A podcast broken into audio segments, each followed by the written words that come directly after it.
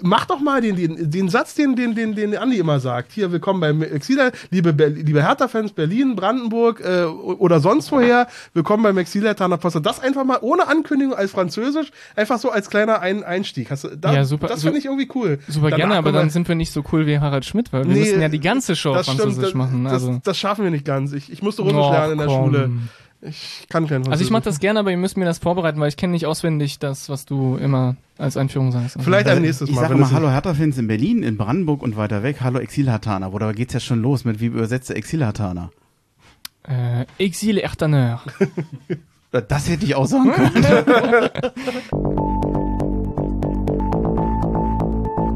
Exilhertaner.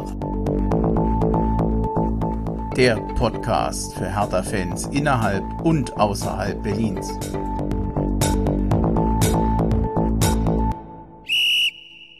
Hallo Hertha-Fans in Berlin, in Brandenburg und weiter weg. Hallo Exilhartaner. Ich bin Bremchen, ihr hört den Exilhartaner Podcast aus Bonn. Und ich fange mal mit dem Gastgeber an. Hallo Robert. Hallo Andi. Danke, dass wir hier sein dürfen. Schön, dass du da bist. Schön, dass ihr da seid. Wird wieder spaßig. Unsere jährliche Köln-Bonn-Folge und der Christoph und der Nico sind auch da. Danke. Hi, Hi, hau zusammen. Ja, das Hallo. mit dem zu spät kommen, das werden wir jetzt nicht weiter aus. ich bin so gemein. Oh Gott. Ich weiß nicht, wen ihr anguckt. Also der Franzose war nicht zu, nicht, okay doch, zu spät, aber nicht krass zu spät. Ja, okay. Aber hast, hat's denn funktioniert? Hattest du Stau noch unterwegs oder sowas? Nee, das hat alles gut geklappt, ging glatt durch. Denn du hattest auch den weitesten Weg, ne? Das waren 75 Kilometer, glaube ich. Ja, hat dann doch noch ein Stündchen gedauert. Ganz am Anfang war irgendwie auch noch einspurig, ähm, aber ich habe es geschafft. Ja, also vor allem danke, denn man darf auch nicht vergessen, du bist ja eingesprungen für den Anton vom Plumpe Träume Podcast, der leider aus persönlichen Gründen dann doch nicht konnte. Das wäre auch nochmal schön gewesen. Und danke einfach dafür. Ähm, Gerne, ja gerne. Selbstverständlich. Und äh, Grüße an den Anton, an den Thomas von Hertha Berlin France. Wollten, den wollten wir auch mal grüßen, ne? Thomas, bitte. Thomas, Ja. okay. Also er und noch jemand anders, die machen ja einen entsprechenden Twitter-Account, wo auch recht viele Leute dem folgen und kann man ja ruhig mal erwähnen. Link mache ich mit dran und äh, ja, dann können wir, also alles auf Französischsprachig natürlich. Also Ja, habe ich, weiß nicht, ob das jetzt rauskam, aber gibt's ja auch nicht so oft. Es gibt ja auch keinen offiziellen äh, Hertha-Account auf Französisch, immer noch nicht. Warum Also, eigentlich? Habe ich nie verstanden. ich glaube, weil ich einfach äh, den Herrn Bernstein noch nicht gefragt habe, das zu machen. Aber das, das ist eigentlich inakzeptabel. Es gibt einen auf Spanisch, einen auf Englisch und es gibt keinen auf Französisch. Das geht so Dabei nicht. gibt es mindestens einen Hertha-Fan, der Franzose ist, habe ich gehört. Und deswegen, äh, ja. ich kenne mehr. Grüß, Grüße an den Tom in Mo. So ist Äh. übrigens der englische Account von Hertha entstanden. Den hat einfach privat jemand geführt und ähm, der wurde dann ähm, praktisch gezwungen, dass äh, nein, äh, andersrum. Er erst haben sie versucht, ihm den Account praktisch zu übernehmen und er wollte den aber behalten und ähm, er führt den jetzt einfach im für Hertha. Also fang einfach den Account Christoph, wir haben eine Aufgabe für dich. ja wenn, wenn Hertha mich anruft, dann bin ich bereit. Du willst gefragt werden, ja. Ja, natürlich. Ja. Aber ich glaube, das kostet echt Zeit. Das macht er echt noch Oh ja. nebenbei? an. Ja, ich weiß gar nicht, was der beruflich macht. Ähm, ich habe den mal kennengelernt in Bilbao beim Auswärtsspiel. Ähm, ein, ein großer, äh, großer Kerl in Berlin geboren, lebt aber in Großbritannien. Ähm, war ein witziger Typ. Okay, ich hätte gedacht, das ist irgendein Angestellter vom Verein. Ich meine, das wird er wahrscheinlich auch irgendwie machen, aber äh, erstaunlich. Und ich glaube, die Bezahlung war einfach nur, dass er Tickets bekommt für, für alle Spiele. Was weißt du alles? Wie gesagt, ich habe den zufällig ähm, mitten in der Nacht in einem gelben Deißler-Trikot in Bilbao ähm, getroffen. Es war äh, eine interessante Erfahrung, die damit endete, dass mein Handy nicht mehr da war. Aber das ist eine andere Geschichte. Hast du es verloren oder wurdest du beklaut? Ich glaube, es wurde geklaut. Scheiße. Und Bilbao war trotzdem fantastisch. Ja, das war ich. Ich habe ein paar Fragen an dich, Chris. Ich weiß nicht, das ist ein ungewöhnlicher Anfang, aber ich wollte es einfach mal machen, weil ganz viele französische Begriffe viel mit Berlin zu tun haben und viel übernommen wurden. Ich habe mir zwei, drei, vier rausgesucht Mhm. und wenn du Bock hast, vielleicht kannst du sie erklären. Ich glaube nicht, dass ich dich in Verlegenheit br- bringe, aber äh, ich habe mir, also es sind nicht viel. Also ich habe, es gab, gab eine Riesenliste mit äh, französischen Begriffe, Balkon, Parterre, die wir ja schon übernommen haben. Aber vor allem, es gibt ein paar Begriffe, die typisch auch für Berlin sind und die fand ich ganz Hm. gut. Spannend. Naja, was kommt wohl als erstes? Wenn einer sagt, ich mache Buletten, kommt natürlich aus dem Weißt, kann, kannst du erklären, woher Buletten kommt oder das Wort, was das Wort Ja. eigentlich sagt vom Begriff? Boule heißt Kugel. Ja. Und Boulette ist dann eine kleine Kugel. Ja, vom Form, weil die halt die, das Ja. Fleisch äh, als Kugel gemacht haben und Also ich bin jetzt kein Bulettenexperte, aber das Wort heißt einfach kleine Kugel. Und Ja. das ist ja eine Fleischkugel. Also ich wobei glaub, das ist eigentlich selbst erklärt. witzigerweise das Wort äh, Frikadelle kommt ja auch aus dem Französischen. ja, also Frikadelle, keine Ahnung, was das bedeuten soll. Also ich, weiß nicht, glaube woher von kommt. Frikando. Was soll das heißen? Irgendwie ist das nicht Braten oder so? Frier. Okay, Frier heißt äh, Braten. okay, dann dann dann bin ich, dann muss ich noch mal nachgucken. Ich hätte noch was. Das Ja. kommt, ist wahrscheinlich, auch, das sollte einfach sein. In die Bredouille kommen ist eigentlich schon fast das Französische. Bredouille, ja. Ähm, Verlegenheit, Gefahr. Ja, also da hat man es fast fast direkt übernommen, außer dass man es ein bisschen anders ausspricht. Ja, man spricht es falsch aus in Deutschland. Aber das ist das genau das Wort ist es ja. Willst du noch zwei? Zwei habe ich Ja, noch. bitte, ich find's spannend. Ja, jemand kann was aus der Lameng. Aus der Lameng? Das ist ein Wort? Ja, Äh, wahrscheinlich la main aus der Hand, oder? ja, ja. Yes. Ja. Der Berliner spricht halt ein bisschen anders aus. Lameng. Weil Das man- hört sich ja fast Kölsch aus, äh, äh, an. Na gut, da haben sie, hier, hier gibt es ja auch viele französische Lehnwörter. Ja, hier Deutschen. gibt's ganz viele. Genau. Schon. Die Ports und äh, Der Berliner spricht das halt anders aus. Das klingt dann nicht mehr so fein. Meine Mutter sagt auch nicht Parfum. Die sagt sondern Parf Parfum. Parfum. Ja, klingt immer wie ein Knall. Also, Ich finde es, ich finde es total legitim und ich finde, es ist auch kein französisches Wort mehr, sondern es ist halt berlinerisch geworden und dann darf man es auch aussprechen, wie man möchte. Ach, ich habe sogar noch zwei. Willst du, okay, ich mach mal weiter. ja, wenn es okay. den Leuten nicht langweilig ist. Also Na komm, zwei Spaß. machen wir. Also ich, ich mag's, aber wir kommen noch zum Fußball, keine Angst. Ah, sehr Äh, gut. wobei, nee, wir sind Hertha-Fans, vielleicht ist Fußball doch nicht so Nee, das war's. Wir bleiben machen nur Worten. das. Wir machen nur die ganze Folge. das war's. Äh, hör auf zu plärren. Plärren, pleurer, Richtig, weinen. richtig. War nicht so schwer, ne?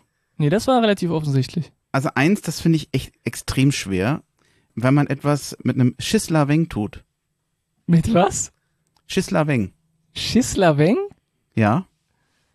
Okay, ja, das, das, das, bedeutet, dass man etwas mit Schwung, Leichtigkeit oder Unbeschwertheit macht. Also es gibt zwei unterschiedliche Deutungen. Das ist ein bisschen verballhornt wahrscheinlich. Also es, die haben irgendwas verstanden. Also das, da könnte ich tatsächlich, da muss ich passen. Ich hab, es war jetzt auch das letzte, weil es das schwerste war. Soll ich sagen? Also ich versuche es vorzulesen. Eine Bedeutung besagt, das ist eine Verballhornung aus Ainsi c'est la vin, vin oder Wind. C'est le vent? Äh, äh, so ging das vor, äh, vor sich. Oder Ah. eine andere geht davon aus, dass es sich von c'est le vent, das ist der Wind herrührt. Ah, ainsi sur la vin. Ach so, ja. Ja, Und okay. das klingt dann für einen Berliner wie Schisslaweng. Aber das ist doch dasselbe wie fiese Matente. Ein bisschen, ja, Ne? genau. Visite Matante ist, es gibt zwei unterschiedliche, ne? Ja, ja, genau. Welche, Matente. welche Interpretation hast du von, Visite ma tante. und, und warum man Zelt das? besuchen. Weil es doch die, die Besatzung, die französische Besatzung da war und die Militärleute gingen dann zu den deutschen Frauen und haben gesagt, hey, ja, willst du nicht kurz in mein Zelt rein? Visite ma tante? Und dann Mhm. Visite Matente. Ja, Und ein haben paar Mädchen, ein paar Monate später kamen sie dann, die Fisimatentchen. Ja, richtig. es gab noch eine andere, aber die habe ich jetzt vergessen, aber das mit die Tante besuchen, habe ich auch, dass man Ach, quasi, Visite ma tante. Nee, oder, das oder, passiert nicht. oder, oder dass man, ja, ja, Hast gut, du schon mal versucht, eine Frau, mit einer Frau zu flirten, zu sagen, ey, komm doch mal meine Tante mit besuchen? Das passiert nicht. also in meinem Alter. Ja, das ist, aber das ist doch die deutsch-französische Freundschaft. Da entstehen Genau. neue Wörter. Finde ich sehr gut. Es gab noch mehr. Ich fand eine Interpretation ganz interessant, aber die stellte sich als falsch heraus, nämlich dass auch der Name Moabit aus dem Französischen kommt. Moi j'habite, oder was? Äh, das kam dann nachher aus der Bibel, glaube ich, mit Moab. Ah, ja. Und es gab dann zwei theoretische Interpretationen, dass es von den Franzosen für fruchtloses Land war. Aber es stellte sich als nicht richtig raus. Also es war sehr anzuzweifeln. Also ich werde definitiv nicht versuchen, dieses Wort auseinanderzunehmen, weil das geht nicht gut aus. Da ist ein Teil des Wortes dabei, das ähm, Der ist doch unanständig. Oh, oh Gott, oh, das wusste ich nicht. Gut, nee, dann lass, lass uns zu Hertha kommen. Stichwort unanständig. Das, ja, letzte Saison, das ist unanständig. Äh, meine Sanduhr läuft übrigens schon. Ja. Oh, schick. Echt schöne In Sache. Hertha Blau. Also ihr könnt es nicht sehen, aber es ist eine wunderschöne Sanduhr mit Naja. blauem Sand. Ja, und aus Plastik. Äh, Aber, und da würde meine Freundin auch schimpfen, es ist kein Hertha-Blau. gab's nicht. Wobei, das ist nur so als Richtlinie. Also ich habe ja immer gedacht, dass man die Zeit nicht so ganz aus dem, ähm, aus dem Sinn hat oder dass man mit drauf gucken kann. Aber es ist leise, es piepst nicht und es stört nicht. Also, Wenn es nachher leer ist, gib, mir mal einen Wink, dann dreh ich's um. Ich wollte gerade sagen, 60 Minuten steht auf der Sanduhr. Mal gucken, wie, wir das, wie oft das heute umdrehen. Na, einmal mit Sicherheit noch. Äh, ich ahne es schon. Machen wir es kurz. Letzte Saison, wir haben alle gesagt, äh, Saisonrückblick wollen wir nicht machen. Aber vielleicht können wir ich, ich habe ja gesagt, und, und wenn es nur ein schönster Moment oder ein schlechtester Moment ist aus der letzten Saison, wenn ihr was zum Besten geben wollt, könnt ihr gerne machen. Nico, du hast jetzt die kürzeste Vorbereitungszeit. Willst du noch überlegen, sonst kann ich auch loslegen, Nee, oder ist okay. Ha- Hast du was? Also für mich gegen die Saison so richtig eigentlich erst los, ähm, als dann die, die Auswärtsspiele auch wieder angelaufen sind, als die, die Ultras wieder da waren und ähm, ich hatte dann auch das erste Mal meinen Sohn, inzwischen neun Jahre alt, ähm, im Stehblock dabei und der war richtig angefixt, ähm, hat direkt äh, mitgesungen etc. Ähm, ich hatte ihn über die Jahre schon ein paar Mal mit dabei, auch einmal im Olympiastadion, da fand er zwar cool, fand er zwar in Ordnung, aber war noch nicht so richtig ähm, angefeuert, aber jetzt ähm, da im, im Auswärtsblock hat es ihn richtig gepackt. Ähm, er ha- hat mich dann auch gezwungen, dass wir noch nach Bielefeld und Dortmund fahren. Das heißt, ich habe dann das Sa- Saisonfinale da hautnah miterlebt. Ähm, ja, wir hatten natürlich ein paar, paar schöne Momente, als wir dann in, in Bielefeld getroffen hatten und ja auch in Dortmund sogar in Führung gehen konnten. Und ähm, ja, sollte dann letztendlich ähm, erstmal noch nicht sein, aber es hat ja dann doch noch ein glückliches Ende genommen. Ja, wobei eigentlich Bielefeld und Dortmund war ja schon wieder fast tragisch und negativ. Also hast ja beides in einem gehabt. Hoffnung ja, genau, und das ähm, hat das Ganze eigentlich die, die äh, nochmal zusammengefasst, wie das immer so ist. Ne? Erst, erst die Hoffnung, man, ähm, man glaubt dann doch wieder dran und am Ende kriegt man ähm, ja eins ins Gesicht. So ist das als Hertha-Fan. Genau, guter Start. Äh, da weiß er schon mal gleich, wo, wo die Reise hingeht. Ne? Ja, aber er hat jetzt auch zum Geburtstag direkt das neue Prinz-Trikot bekommen und ähm, Kein Nader-Trikot? Spielt Nada. Ähm, und ähm, ja, der, der Große, der wartet jetzt schon auf, auf die Saison. Wir werden dann wahrscheinlich nach Gladbach. Da haben wir es ja auch nicht so weit. Ich vermute mal, Prinz wollte er haben. Genau, das hat er sich ausgesucht, ja. Wie sieht's bei euch aus? Robert, fang du bitte an. Gerne. Ähm, ja, in der Tat. Ähm, ich ich würde auch an ein Stadionerlebnis äh, anknüpfen, an einem, in dem ich dabei war. Und äh, andere, was ich am Fernseher erlebt habe, was ich wirklich ganz, ganz toll fand, einfach, also das äh, Spiel, wo ich da war, war das Derby gegen Union, das Heimspiel, das natürlich sportlich eine Katastrophe war, aber ich fand es einfach von der Stimmung her atemberaubend. Das war Werbung für den Fußball. Ich, ich war trotz des niederschmetternden sportlichen Ergebnisses, trotzdem bin ich glücklich aus diesem Stadion gegangen, weil ich habe einfach diese Atmosphäre aufgesaugt. Auch von den Union-Fans muss man einen Hut ziehen, die da durchgefeiert haben. Unsere Ostkurve hat ein Gas gegeben, die ganze Stadion hat gebebt, vibriert. Das fand ich fantastisch. Und auch, da war ich leider nicht im Stadion, aber was man wirklich auch am Fernseher gespürt, ich weiß nicht, ob das davor oder danach war, wo gegen Mainz an die 70.000 Zuschauer da waren. Was irre ist, bei einem Spiel gegen Mainz, nichts gegen unseren Gegner, aber es ist jetzt kein Zuschauermagnet, wo auch die, die Fans gefeiert haben, wo eine ganz fantastische Stimmung da war. Klar, da waren viele kostenlose Karten äh, mit dabei, aber trotzdem fand ich das ein ganz außergewöhnliches Erlebnis und das waren so äh, die, die, die, die, ja, diese, diese atmosphärischen Highlights, die ich da noch mitgenommen habe. Das äh, ist wunderschön. Also ich wollte eigentlich auch sagen, die Rückkehr der Ultras, ich war ja dann im Leverkusen-Stadion, ähm, das war ein sehr, sehr emotionaler Moment und, und einfach die Stimmung da nochmal endlich zu erleben nach so langer Pause ohne Ultras, das war schon fantastisch. Aber ich glaube, als, als größte Freude, als größter Moment bleibt einfach dieses, ähm, dieses zweite Relegationsspiel. Ähm, ich habe das nicht im Stadion erlebt, ich war äh, allein vor meinem Fernseher und habe das da geguckt. Äh, aber als da äh, abgepfiffen wurde, habe ich geheult wie ein Kind. Also es, da ging so viel Emotion einfach wieder, diese ganzen negativen Emotionen, die man verspürt hat, die Angst und die Anspannung, das ging alles so ein bisschen runter und weg von den Schultern. Das war äh, auf jeden Fall ja sehr, sehr emotionaler Moment, auch weil ich, ich glaube, viele von uns haben so ein bisschen die Hoffnung da verloren gehabt und da äh, so ein Spiel dann zu erleben. Das war, ja, ich meine, das ist, das sind dann die Emotionen, die man im Fußball erlebt und die man auch erlebt, wenn man eine schlechte Mannschaft hat und sehr viel Mist erlebt ähm, spürt man schon sehr viel im Fußball und das ist für mich auch die Essenz dafür, dafür, dafür bin ich Fußballfan, um halt was zu spüren, was zu ähm, erleben, ja, deswegen würde ich das nennen. Mm, hat man negativ jetzt schon? Äh, ja, ja- die ganze Saison. Ach so, okay. Der, der ganze Rest. Aber Ja. so ein, ja, negativ äh, Höhepunkt für mich ist die äh, Derby-Niederlage im Pokal gewesen. Ich weiß, dass das nicht der wichtigste, das wichtigste Spiel war, aber das war für mich so wirklich, ich hatte gedacht, okay, Pokal, eigenes Gesetz, ja, und, und dann im Olympiastadion gegen Union und dann so ein Spiel zu erleben, das war für mich zumindest, ja, Tiefpunkt. Ja. Die Art und Weise des Spiels vor allem, auch die Überlegenheit des Gegners, muss man ja, muss man ja leider auch sagen.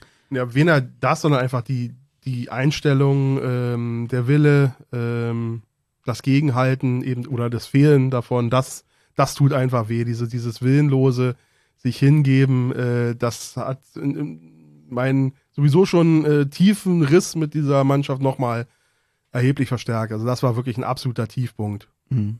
Der wirkt auch bis heute nach, das muss ich ganz klar sagen. Um es noch bei mir nachzureichen, auch bei mir ist es tatsächlich nicht die Rückkehr der Ultras, sondern meine Rückkehr ins Stadion nach weit über zwei Jahren, ohne dass ich mal wieder im Stadion war. In, das war, glaube ich, das Auswärtsspiel in Frankfurt, was ja auch gewonnen wurde, wo ich halt ganz viele Leute gesehen habe, die ich teilweise zwei Jahre nicht mehr gesehen habe. Dann noch äh, gewonnen und das war eben ein, ein rundum glücklicher oder schöner Tag, vor allem zwischenmenschlich, was ähm, ja Enttäuschung, die, die Saison war voller Enttäuschung ich, ich nenne es mal insgesamt das Saisonfinale war, also da habe ich gelitten, ob es gegen Bielefeld war, ob es äh, nach dem Unionsspiel dachte ich, wir steigen sicher ab oder weil wir uns auch so präsentierten. Nach dem ersten Relegationsspiel dachte ich auch, da kommt nichts mehr. Und immer wieder diese Enttäuschung, auch bei Bielefeld, Dortmund, du bist noch gesichert. Also es war so dieses, dieses Bündel aus Saisonfinale und Enttäuschung, das war eigentlich furchtbar. Und ich hatte eigentlich gehofft nach dem Vorjahr, dass das nicht nochmal kommt. Und jetzt hatten wir wieder ja noch mal krasser Abstiegsangst bis zum letzten Tag, bis bis in die Relegation rein. Brauche ich persönlich nicht. Also auch Fußball ist für mich ein Hobby. Ich will mich eigentlich amüsieren, mhm. ich will da Spaß haben, ich will da entspannt, ich will da gut gelaunt ins Wochenende gehen. Das war selten. Aber ich, bin, ich meine, das sind auch unsterbliche Momente, finde ich. Also ich habe immer noch, ich werde dieses Bild, glaube ich, nie vergessen von äh, Tim. Grüße an der Stelle im äh, Dortmund-Auswärtsblock. Der hatte nämlich Kopfhörer an, dann in den letzten Minuten und hat halt gehört, was äh, gerade in Stuttgart passiert. Und es war ja wirklich so, dass wir in letzter Minute äh, in die Relegation gefallen sind durch dieses Stuttgart-Tor. Und ich erinnere mich noch, wie wir noch das Dortmund-Spiel an uns angucken, live im Stadion, aber wissen, dass wir verloren haben. Und dann Tim auf einmal sich umdreht und sagt, nein, Stuttgart hat ein Tor geschossen. Und, und das ist einfach, das sind unsterbliche Momente, die sind zwar sehr negativ, aber ich finde, sowas vergisst man auch nie und das macht auch so ein bisschen unsere Fangeschichte aus, dass man auch sowas erlebt dann.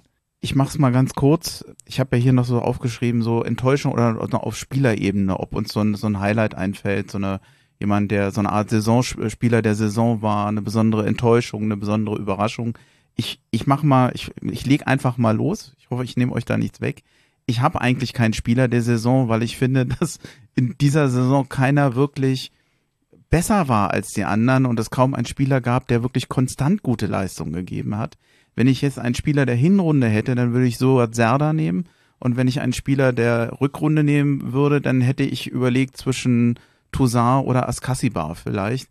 Ich, ich bin mir nicht sicher. Wenn es nach Konstanz ist, auch wenn er mich jetzt auslacht, wäre es fast ein Pekarik, weil der auf einem Niveau immer eine gleichbleibende Leistung abgegeben hat. Und damit war er schon über die Saison gesehen besser als manch andere. Ich weiß nicht, ob das sehr verrückt ist, aber mir fiel es tatsächlich ein. Überraschung war für mich auf jeden Fall Lotka. Den hatte, glaube ich, keiner auf dem Schirm, weil er einfach mit seinem, weil der den Willen hatte und zeigte, der oftmals dem ganzen Kader und der Mannschaft fehlte. Und ich weiß nicht, ob Enttäuschung gerechtfertigt ist, aber ich, ich nenne ihn mal, weil es eigentlich mehr oder weniger klar war, das wird nichts mehr bei Hertha BSC. Das war Schwolo, weil ich mit dem, das war für mich der beste und sicherste Kauf als Torwart, wo ich sagte, oh, da hat Hertha ein gutes Händchen, der wird sich bei Hertha weiterentwickeln. Und es ist genau das Gegenteil passiert. Er hat letztendlich die Souveränität, die er aus Freiburg mitgenommen hat, nicht halten können. Und er ist ja jetzt auch verliehen worden nach Gelsenkirchen. Das ist ja auch mehr oder weniger, ich glaube nicht, dass er wieder zurückkommt als fester Torwart. Das finde ich eigentlich schade, weil sich in dieser Saison gezeigt hat, wahrscheinlich wird er sich bei Hertha nicht durchsetzen. Und das fand ich enttäuschend, gerade weil meine Erwartungen höher waren. Ja, ich finde das überhaupt nicht verrückt, dass hm. du Pekarik nennst. Also das war auch mein erster Gedanke, hatten wir ja vorhin drüber gesprochen. Aber bevor ich meine nenne, wirst du vielleicht anfangen, Nico? Ähm, ja, positiv überrascht hat mich ähm, durchaus noch Belfodil, der doch, ähm, ja, habe ich gestaunt, wie, wie der auch, ähm, ja, war mit unser bester Scorer ähm, natürlich ähm, und ähm, ja, erstaunlich gute Technik gezeigt. Ähm, hatte, ist er schon öfter herausgestochen, auch wenn er natürlich dann, ähm, dann alleine auch nicht immer viel rausreißen konnte. Ja, ähm, als Enttäuschung nicht unbedingt Enttäuschung, aber ich habe mich gerade zurückerinnert, dass wir ja letztes Jahr auch noch über Selke gesprochen haben, wie viele Scorerpunkte er wohl dieses Jahr machen könnte und ob er nun endlich doch nochmal den großen Ausbruch schafft. Das hat ja, wie wir gesehen haben, leider nicht geklappt, aber irgendwie irgendwie glaube ich, glaube ich fast, äh, also ich hoffe immer weiter, dass, dass er doch nochmal ähm, mehr, mehr zeigt als, als bisher. Die, die Hoffnung stirbt immer noch nicht. Also, ja, also Selke natürlich ist, äh, ist mit, also ich war nicht überrascht oder enttäuscht, weil ich habe dagegen gewettet. Es gibt ja diese Hertha-Base-Wette, äh, es gab diese Hertha-Base-Wette zu Selke. Einen haben gesagt, der, der schießt zehn Tore in der Saison. Die anderen haben dagegen gewettet. Ähm, nee, wer mich, wer mich definitiv enttäuscht hat, und das ist jetzt kein Spieler, weil die ganze Mannschaft hat mich enttäuscht, ähm, war Freddy Bobic. Und das ist jetzt kein, kein Angriff auf Bobic. Ich bin jetzt kein Bobic-Hater oder sowas und ich weiß, dass sein Job extrem schwierig ist und dass er natürlich mit, mit sehr schwierigen Lasten äh, da losgelegt hat, finanziell gesehen vor allem, dass er halt eben nicht ähm, Geld raushauen konnte, wie er wollte, dass er erstmal verkaufen musste und so weiter. Aber ich glaube, viele, viele von uns haben sich schon sehr viel mehr erwartet für diese Saison nicht nur bei den Transfers, sondern insbesondere auch was ähm, die Trainerentscheidungen angeht. Also das ist ja auch dieser Hauptkritikpunkt an Michael Preetz gewesen, wie er seine Trainerentscheidung getroffen hat. Und ähm, das hat mit Freddy Bobic leider sehr schlecht angefangen. Erstmal die Sache mit Dardai, dann äh, Korkut, denke ich, äh, ist zweifellos äh, ein Fehler gewesen. Dass dann Magath noch am Ende halbwegs funktioniert hat, äh, darüber kann man sich streiten, aber auf alle Fälle ähm, war das für mich die größte äh, Enttäuschung ist, ist tatsächlich Bobic und ich hoffe, dass, äh, dass es ähm, ja, in dieser neuen Saison definitiv besser läuft. Ähm, Im besten Fall, dass wir gar keine Trainerentscheidung mehr diese Saison brauchen. Das wäre doch schön. Äh, und Spieler der Saison, ja, ich bin, ich bin bei dir. Ich glaube, es gibt einfach keinen. Ja, und wenn man jetzt wirklich welche rauspicken möchte, ähm, es wird jetzt natürlich subjektiv klingen, weil ich Franzose bin und so weiter, aber ich würde tatsächlich sagen, dass Toussaint einer der besseren war diese Saison. Einfach weil die Zahlen, wenn man sich die Zahlen von ihnen anguckt, wenn man sich anschaut, dass er 30 Spiele gemacht hat, zwei Tore geschossen hat, ähm, gar nicht so unwichtige Tore eigentlich. Also dieses das letzte Tor von dem, das hätte ja eigentlich der das Tor zum Klassenerhalt äh, werden müssen sollen, wenn da nicht äh, der Ausgleich dann ganz am Ende fällt. Ähm, er hat einfach in einer sehr unkonstanten, inkonstanten, naja, eine nicht konstante Mannschaft, in einer äh, Mannschaft, die überhaupt nicht in Form war, war er einer der wenigen, die ähm, ja halbwegs äh, durchgehend gekämpft ähm, geleistet hat und deswegen hätte ich den ein bisschen raus, ja, herausgenommen. Ich fand sehr spannend, was ihr zu den Enttäuschungen gesagt hat. Ähm, da fiel's mir, da ging's mir eigentlich auch eher wie dir. Ähm, wen willst du da rausnehmen? Äh, wo doch eigentlich alle enttäuscht haben, jedenfalls alle, die man zum engeren Kreis der Mannschaft äh, zählen äh, muss, ja, also zu Stammspielern und ersten Rotationsspielern. Das war eine einzige Enttäuschung auf unterschiedlichen Ebenen. Ich kann deinen äh, ähm, Gedanken zu Toussaint auf jeden Fall folgen.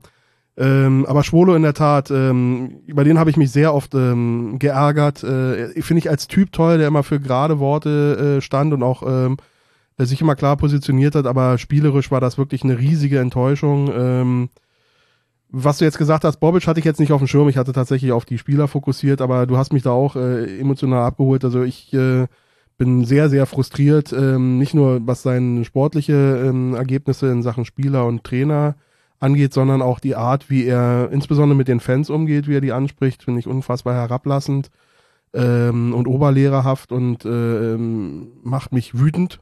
Ja, ähm, ich weiß nicht, ob wir da heute noch drauf eingehen müssen, wahrscheinlich nicht. Lass uns lieber beim Sportlichen bleiben. Ah, nein, Aber ich möchte noch nicht. einen Kontrapunkt ähm, äh, bringen oder einen, einen Punkt, der hier schon einen Namen erwähnt. Für mich der Spieler der Saison, eben weil er nicht zum Stamm hörte und weil er auch nicht in der Rotation war, aus dem Nichts gekommen ist, eben diese Cinderella-Story mit Lotka, der, wenn ich, ähm, da aus dem Nichts gekommen ist, mit unglaublicher Emotionalität, mit ganz tollen Paraden geglänzt. Ich bin sehr traurig, dass wir diese Geschichte nicht fortsetzen konnten. Hätte mir sehr gewünscht, dass er hier bleibt, aber da kommen wir ja gleich noch zu, zu bei den Positionen. Aber das fand ich äh, für mich wirklich so eine richtige, richtige tolle Story einfach und die mich, die mich auch wirklich freut. Ähm, und dabei belassen wir es. Ja, Korkut hatte ich schon wieder verdrängt, muss ich sagen. Aber das war für mich wirklich ein, ein Fail mit Ansage. Und ähm, Bobic hat dann, Chris, wie du sagst, schon auch viel zu lange noch an ihm festgehalten. Ähm, ja, komische Erinnerung. Es kommt einem schon so lange alles vor, finde ich. Tatsächlich, ja. Klinsmann, Czovic, so, ich will nicht sagen, wie Ein ein falscher Haberjahr Traum. sind sieben Menschenjahre. Das- Das, das ist wie bei Hunden. Man könnte ja eine Serie draus machen, aber ist ja keiner auf die Idee gekommen bisher. wie Serie. Die holen irgendwann, wir holen die zurück. Wir holen diese zurück. Ich will diese Serie sehen. Ich will den Die, Netflix-Serie Hertha-Serie. sehen. Ach so, äh, das, die, die Doku, die, Ja, genau. die Windhaus Genau, nicht genau. freigibt. Ja, genau. Ja. Ich Die wird's scha geben. Schade, der ist ja, äh, hat ja einen Zettel bekommen bei der Mitgliederversammlung. Ja. Und äh, es gab mal ein bisschen Feedback dazu, ob er den nicht endlich. Ich, ich verstehe nicht, warum er dieser Doku nicht freigibt. Der versteht nicht, dass man Authentizität nicht ersetzen kann. Das ist Mr. Werbung für den. Verein mit allen Schwächen. Also das Interview bei den Elf Freunden gelesen mit dem Macher dieser äh, Ja. Serie, Ja. das war ja wirklich beeindruckend. Das hat mich erst richtig neugierig gemacht, wenn der, der schon einige Erfahrungen in diesem Gebiet hat, sagt, das ist das beste Material, was ich je hatte. Boah, ich, Ich will bin- das sehen. Ich bin auch überzeugt, dass wir irgendwann diese Bilder sehen. Ja, die werden wir irgendwie irgendwann seen. Aber ich finde es halt lächerlich und, und einfach sowas von unnötig, dass das, äh, dass das jetzt noch nicht freigegeben wird, weil Wir, wir hoffen auf Hertha League. oder so. Testspiele. Ich habe nach wie vor praktisch kein Testspiel gesehen. Das hat sich jetzt teilweise mit meinem Urlaub nicht so, das hat nicht so richtig gepasst. Ihr habt die zum Teil gesehen. Ich, ich fasse ganz, ich sag jetzt nicht alles. Also gegen Maccabi haben sie gewonnen 6-0, dann äh, gegen Babelsberg äh, oder in Babelsberg 1-0. Dann gab es das Sp- Spiel in Cottbus, das haben sie recht hoch gewonnen mit 1 zu 5. Gegen Derby County äh, haben sie verloren, 1 zu 0. Dann Nottingham Forest 3-1 verloren. Und heute, also das, das Spiel wird vorbei sein, wenn die Folge rauskommt, noch das Testspiel gegen Bromwich, was heißt, Albion? Ja. Wie haben die euch gefallen? Also Testspiele sind ja immer so eine Sache. Also man weiß ja immer nicht, was man da hinein interpretieren soll und was nicht. Manchmal sieht man starke Auftritte, manchmal sieht man aber auch schwer. Man weiß es immer nicht. Also ihr habt aber gesagt, ein bisschen was habt ihr mitgenommen. Dann legt los. Vielleicht den, den, den, den konsentierten Disclaimer vorab. Wir sind uns alle einig, ähm, dass sie nur eine begrenzte Aussagekraft haben. Ähm, ähm, aber eben, ich glaube, da waren wir uns auch eben auch nicht vollkommen ohne Aussagekraft. Äh, ich habe in der Tat ein paar Spiele äh, vollständig oder auch teilweise gesehen und ähm, mache mir tatsächlich Sorgen, was ich gesehen habe. Und wollte mal ein paar Fragen stellen. Ähm, jetzt vom, von der Struktur her der Mannschaft, es ist ja jetzt ein neuer Ansatz, eben früh anzulaufen, hohes Pressing zu spielen, also den Fußball zu spielen, von dem Dardai gesagt hat, das kann diese Mannschaft nicht. Ähm, äh, an diesen Satz muss ich oft denken, als ich jetzt die Testspiele gesehen habe, weil was mir auffällt, und ich frage mal hier in die äh, fachkundige Runde, ähm, ich habe den Eindruck, dass die Abstände sehr groß sind äh, zu den Spielern, ähm, die ge gepresst werden sollen. Also die, die, die, die Hertha-Spieler stehen nicht von vornherein schon nah an den anzuspielenden Spielern, um die möglichst schon bei der Ballannahme zu stören, sondern mir scheint es, als ob es wirklich Absicht ist, die erst anzulaufen, wenn die den Ball schon haben, denn mit großer Geschwindigkeit. Äh, und das scheint aber überhaupt nicht zu funktionieren. Also gerade wie äh, Darby uns, also ein englischer Drittligist, äh, uns dieses, dieses Pressing hergespielt hat, das hat mir, das hat mir wirklich Sorgen gemacht. Und ich habe nicht den Eindruck, dass es wirklich funktioniert. Das ist eben die Frage. Gerade Darby selber hat auch ein Pressing gespielt, fand ich sehr interessant. Und da war es eben genauso, wie ich es auch häufig in der Bundesliga sehe, dass die, dass die Verteidiger schon sehr hoch stehen, schon sehr nah an ihren zu pressenden Gegenspielern stehen, dass sie möglichst schon bei der Ballannahme stören. Ist das ein anderes Pressing-Konzept oder sind das noch schwere Beine? Wie habt ihr das erlebt? Ist euch das aufgefallen? Habt ihr da eine Meinung zu? Also das, das beschäftigt mich so ein bisschen. Also vor allem im ersten Testspiel oder in den ersten Testspielen fand ich das relativ ähm, offensichtlich, dass das Hertha versucht oder dass der der äh, der Coach das äh, seinen Spielern mit auf den Weg gibt, dieses hohe Pressing, dieses frühe Pressing und vor allem, was das Wichtigste ist, Mannschaftspressing. Also wir haben das ja letzte Saison immer wieder gesehen, dass irgendein Spieler dann, Selke war das in der Regel, da irgendwie auf den auf den Verteidiger hinsprintet, wie wie ein Verrückter. Was Und, und ihn fault. und ihn dann am Ende im besten Fall, im besten Fall fault er den, im schlimmsten Fall ist er einfach weg und der Verteidiger ist durch.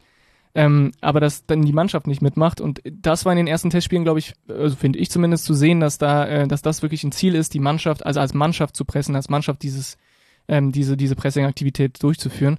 Und das hat tatsächlich in den letzten Testspielen weniger gut funktioniert. Ich weiß aber nicht, ob das nicht einfach daran liegt, dass das einfach nicht das Ziel für diese Testspiele war. Also dass vielleicht der Trainer etwas anderes im Kopf hatte, wollte etwas anderes versuchen, ähm, weil du eben in jedem Testspiel womöglich auch andere Taktiken, andere ähm, Spielsituationen äh, heraufbeschwören möchtest. Also das weiß ich nicht, die Infos habe ich nicht. Ähm, ich stelle mir dieselbe Fragen. Mich beunruhigt es ehrlich gesagt nicht, ähm, weil das Testspiele sind. Und das hat halt, wir haben bisher keine einzige Mannschaftsaufstellung gesehen, wo ich dachte, ja, die könnte wirklich jetzt im ersten Spiel äh, gegen Union ähm, in der Bundesliga äh, auftreten.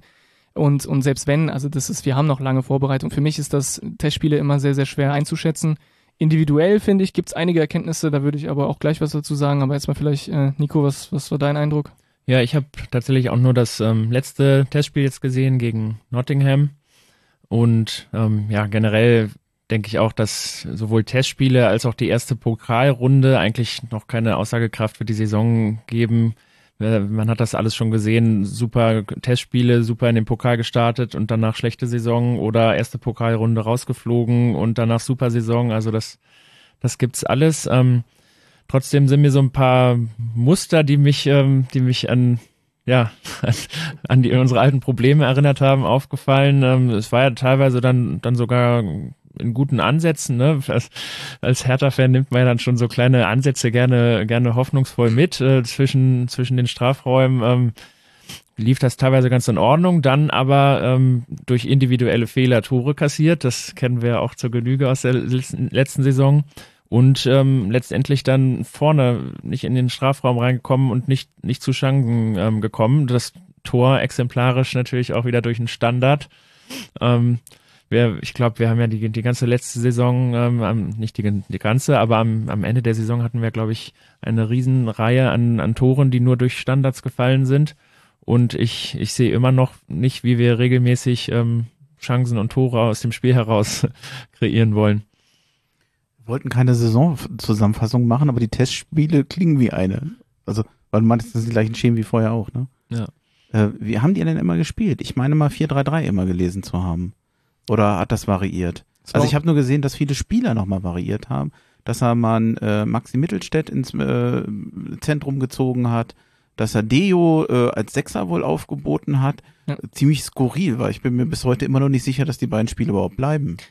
Also das ist ein gutes Stichwort, weil tatsächlich, äh, gut, Mittelstädt ist, ist wirklich eine Frage, ähm, die man sich stellen muss, ob er bleiben möchte und wenn er bleibt, wo der spielt, weil anscheinend ja Plattenhardt auch als neuer Captain als auf die linke Seite sicherlich gesetzt sein wird. Und dann ist halt die Frage, wo er spielt. Zentrales Mittelfeld haben auch eigentlich andere Jungs. Ähm, bei äh, Dejo ist das tatsächlich einer der wenigen Spieler, die jetzt in den Testspielen besonders auf sich aufmerksam gemacht hat, auf dieser Sechser-Position. Also wirklich sehr auffällig war, ähm, überraschend, äh, überraschend ähm, klar im Kopf, kühl, ähm, Gegenspieler ausgespielt, äh, gefährlich nach vorne gegangen, gute Sprints gehabt. Also wirklich ein bisschen erstaunlich. Ich glaube, alle waren ein bisschen erstaunt. Auch, auch defensiv? Also, ja, also meine, er hat ja, er war ja defensiv oftmals so anfällig, er, was er, für einen Rechtsverteidiger schon mal doof ist. Naja, das Problem bei Deo ist ja immer gewesen, dass er allgemein komplett überfordert schien auf dem mhm. Platz, egal ob defensiv oder offensiv. Das war ja komplett vogelwild, was er gemacht hat. Und jetzt in diesen Testspielen war das ganz anders. Andererseits, es sind Testspiele. Ich, ich meine, ich war, ich war, als ich Fußball gespielt hatte, immer im Training super gut. Und im Spiel war, war ich dann schwächer, weil ich einfach angefangen habe zu überlegen, nachzudenken. Der Druck war hoch. Und es kann natürlich sein, dass das bei Deo so ein bisschen ähnlich ist, dass der halt bei Testspielen, wo kein Druck ist, auf einmal aufblüht, aber dann, sobald es wieder in die Pflichtspiele geht, dass da, äh, dass, dass der da Schwierigkeiten bekommt. Also ich wünsche es ihm nicht, weil das wäre ja als Profi eigentlich tödlich. Aber ähm, genau, was du am Anfang gesagt hast mit der Aufstellung, äh, es ist tatsächlich so, dass äh, das variabel ist bei Schwarz, aber ähm, das, was auffällig ist, es ist immer eine Viererkette gewesen. Also wir haben bisher soweit ich mich erinnern kann, in Testspielen keine Dreierkette gespielt und ich glaube, das sollten wir auch nicht erwarten in der Saison. Und aus dem letzten Spiel war jetzt auch noch der äh, Sharehand positiv ähm, hervorzuheben. Also der, der hat ähm, das ganze Spiel, äh, war glaube auch einer der einzigen, der dann in der zweiten Halbzeit noch ein bisschen weiter spielen durfte. Also der hat gut Betrieb gemacht. Ähm, der hat auf links außen gespielt. Ich kannte ihn vorher noch gar nicht. Aber hat wohl in der letzten ähm, Saison auch in der Jugend ähm, gut getroffen und, und vorbereitet. Da kann ich ja noch mal einhaken, weil an den Tagen, wo ich in Berlin beim Training war, war ja auch Scherhand der der einzige, der mir sofort aufgefallen ist, wo ich auch erstmal gucken musste, wer ist das überhaupt? Und konnte mir zum Glück helfen, aber auch war schnell, flink und ein, für mich ein eher spielender Stürmer, der sozusagen über den Flügel, einer, der äh, schnell über den Flügel kam, mit dem man meines Erachtens besser kontern kann. Denn in diesen äh, Trainingssituationen, die ich da gesehen habe, die haben ja Konter geübt. Ja, die haben keine Tore geschossen. Das war furchtbar immer wieder äh, frei angelaufen ab der Mittellinie. Die haben keine Tore gemacht und äh, tatsächlich waren es dann äh, Selke überraschenderweise und Scherhand, die dann aber wenn die Tore machten und das war echt vielversprechend. Also für so einen jungen Mann, ich meine, wir so Testspiele nicht äh, überbewerten, haben wir jetzt immer gesagt, aber wenn einer regelmäßig positiv auffällt, ist ja jetzt erstmal nichts Negatives. Ich sage zu Scherhand nichts, weil ich ihn nicht äh, ja, nicht zu früh loben möchte. Ich lasse, ich ignoriere ihn einfach komplett und lasse mhm. ihn sein Ding machen. Und wenn er dann irgendwie tatsächlich äh, aufblühen sollte diese Saison, perfekt. Und wenn nicht, bin ich nicht enttäuscht. Du hattest bei Twitter schon geschrieben, das übliche Hochgelobe, dass man sich immer So. einen raussucht, ne? Ja, ja, okay. Na, dann wollen wir da gar nicht weitermachen. Ähm, ich habe jetzt einfach sortiert, na, also für mich wäre das das für die Vorbereitungsspiele, oder habt ihr noch was? Also ich hätte nix. Okay, alles nickt, alles guckt. Dann würde ich gerne zum Tor kommen. Ich weiß nicht, ich habe jetzt, ich habe ein paar Sachen aufgeschrieben. Also insgesamt haben wir ja mehr oder weniger sechs Posten, klingt ja auch doof. Also wir hatten sechs Torwarte, davon sind jetzt eben drei weg und drei haben wir noch. Also Oliver Christensen ist nach wie vor da, Rune Jahrstein ist nach wie vor da, halbwegs genesen, aber bin ich mir noch nicht so sicher, wie lange das braucht, bis der wieder zur alter Kraft äh, für kommt. Äh, Tjag Ernst ist, glaube ich, für die U23 bestimmt und müsste dann, ich unterstelle jetzt mal so eine Art dritter Torhüter sein. Es sei denn, man ist der Meinung, man bräuchte noch jemanden, der da stabiler ist. Und ähm, Schwolo nach Gelsenkirchen verliehen, Lotka zu Dortmund und äh, Körber, äh, hab ich, ich habe nach Dortmund geschrieben, aber der ist dann nach Rostock gegangen, ne? Habe ich mich verschrieben. Ähm, sind wir da gut aufgestellt? Wer ist für euer erster Torwart? Ja gut, das ist ja relativ offen kommuniziert, dass ähm, Christensen äh, die Nummer eins ist. Ne? Also äh, das Ist das für sich. dich auch? Ja, äh, ich denke ja. Also äh, aus den Eindrücken der Testspiele und jetzt auch aus der klaren, ich denke, es ist auch gut, da eine klare Kommunikation zu fahren, dass er erstmal an, er nimmt das auch für sich an. Er sagt ja von sich, dass er das Ziel hat, bei der WM zu spielen. Äh, er hat ja auch schon ein A-Nationalspiel. Äh, Spiel. und äh, das ist jetzt, klingt erstmal gut. Er hat jetzt auch in den, in den Relegationsspielen, war nicht, natürlich mangels Spielpraxis jetzt nicht überragend sicher manchmal, aber er hat gut, hat, hat eine Bundesliga-reife Leistung gezeigt, auf die man auf jeden Fall aufbauen kann. Ähm, bei Rune Jahrstein, da erinnere ich die Aussage, dass man, äh, ich glaube von Freddy Bobic, dass man mit ihm erstmal ähm, über den Sommer schauen wolle, äh, sich ansehen wolle, zu gucken, ob er nach seiner schweren Erkrankung und den ganzen Folgeerkrankungen wieder auf dem Niveau agieren kann. Da ist mir jetzt kein Zwischenfazit bekannt. Ähm, er hat einen Vertrag verlängert, aber ob man ihn jetzt auf ihn wirklich baut äh, oder vielleicht doch nochmal aktiv wird, da wäre ich interessiert jetzt, wie es da weitergeht. Ich meine, dass der Fehler äh, gegen äh, Nottingham, ich meine, es passieren Fehler, aber die Art und Weise, wie das passiert ist, war surreal. So geht kein Bunde, so geht kein Profitorwart zu einem Ball. Ja, äh, das sah ganz, ganz, Was hat er denn ganz, gemacht? Ich habe es ja nicht gesehen. Ist er, drüber, drüber gerollt quasi. ja, ne? genau. Also er, ein Ball kommt in die, an die Strafraumkante, er, der Torhüter kommt raus, er hat den Vorsprung vor den Stürmern. Also normalerweise wirft sich ein äh, Torhüter hin und legt sich auf den Ball. Ende, ja. Äh, und er, das ist so halb, äh, wer, halb, halb bücken, halb werfen und dann kriegt er seine Arme nicht sortiert und wirft den Ball direkt dem Stürmer vor den Fuß, der den eigentlich ziemlich cool verwandelt dann, aber ähm, das sah, das sah einfach ganz, ganz blöd, also ganz, ganz blöd, auch weil es so ungewöhnlich aussah. Gerade auch bei Rune, der bei solchen Sachen beim Rauslaufen, finde ich, auch gerade seine Stärke hatte, was ihn auch wohltuend von Schwolo abgesetzt hat, ja. Aber ähm, da aus dieser einen Szene würde ich jetzt nicht so viel raus inter, reininterpretieren, aber das sah einfach extrem komisch aus. Ich habe das Gefühl, man geht auf der Torwartposition äh, extrem hohes Risiko. Ähm, wenn ich jetzt, wenn meine Wunschkonstellation wäre tatsächlich gewesen, Christensen, Lotka und äh, Jahrstein im Kader zu haben. Gerade bei so jungen Torhütern oder bei jungen Spielern generell, aber auch bei jungen Torhütern muss man mit Leistungsschwankungen rechnen. Und ich glaube, es hätte diese, diese Kombo Lotka, Christensen, die hätte einen gewissen Charme gehabt, dass man sich da auch mal abwechseln über kann. Lotka brauchen wir uns ja nicht unterhalten. Ich sag der ja, ist weg. der ist, nicht, der ist nicht mehr da und das macht mir Sorgen, weil Rune ist wackelig. Ich weiß nicht, ob man ihm das zutrauen kann. Er ist in einem vorgerückten Alter. Ich weiß nicht, was das auch mental so eine lange Krankheit mit einem macht.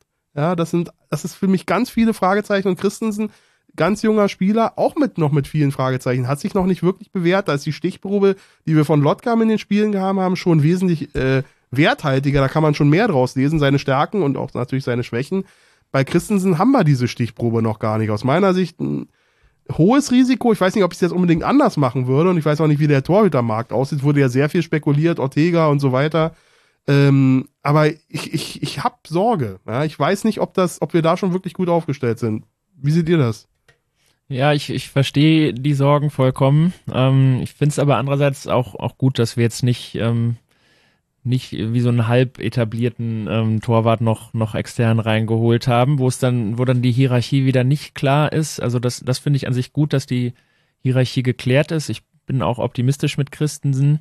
Und ähm, ja, wenn, wenn Jahrstein fit genug ist. Also er, er wirkte für mich fit, aber eben ähm, gerade anhand dieses Fehlers ne, merkte man ihm dann schon die fehlende Spielpraxis natürlich an. Das ist ein Risiko, aber, aber wenn, wenn es klappt, ähm, dann, dann finde ich, finde ich die Situation eigentlich gut, dass wir da jetzt nicht, nicht wieder, nicht irgendwie der junge Spieler Christensen und, und auch die, die dann noch vielleicht als dritter Torwart nachrücken, dass die nicht wieder komplett ähm, chancenlos dastehen, ähm, wenn, wenn da jetzt ähm, ja so eine Kategorie Ortega oder so da, da noch reingekommen wären. Aber ja, es ist riskant durchaus. Das ähm, lässt sich nicht vom Tisch weisen. Also vielleicht sehe ich das zu positiv, aber ich sehe das eigentlich eher als Chance tatsächlich. Ich finde es super gut, dass äh, Schwolo jetzt ausgeliehen wurde, dass, dass ähm, jetzt Christensen auf Christensen gesetzt wird und dass er jetzt als Stammkeeper in die Saison geht. Ich finde das sehr gut, weil es tatsächlich schwierig ist, finde ich, ähm, solche jungen Keeper, die tatsächlich viel, viel Talent und Potenzial mitbringen, auch ähm, ihre Chance zu lassen und, und wirklich auf sie zu setzen, wenn du dann einen anderen Keeper hast, wie beispielsweise Jahrstein in seinen besten Zeiten, der deutlich älter ist, der sein Potenzialmaximum schon erreicht hat, ähm, der aber dann mehr Sicherheit bringt und dann vor allem auf der Torhüterposition brauchst du die Sicherheit, dann setzt du halt auf den älteren, erfahreneren Keeper. Und deswegen ist es, ist es, finde ich, eine große Chance, dass Christensen jetzt spielt und dass äh, wir, wir müssen auch tolerant sein und geduldig sein. Er wird Fehler machen, das ist okay. Und, ähm, und im besten Fall macht, spielt er eine ordentliche Saison und dann haben wir erstmal eine Weile keine Torhüterprobleme mehr. Das ähm, ist, denke ich mal, gut. Und ich bin eigentlich bei Nico, was, äh, was, was, an, was das angeht. Ähm, ich bin auch relativ optimistisch.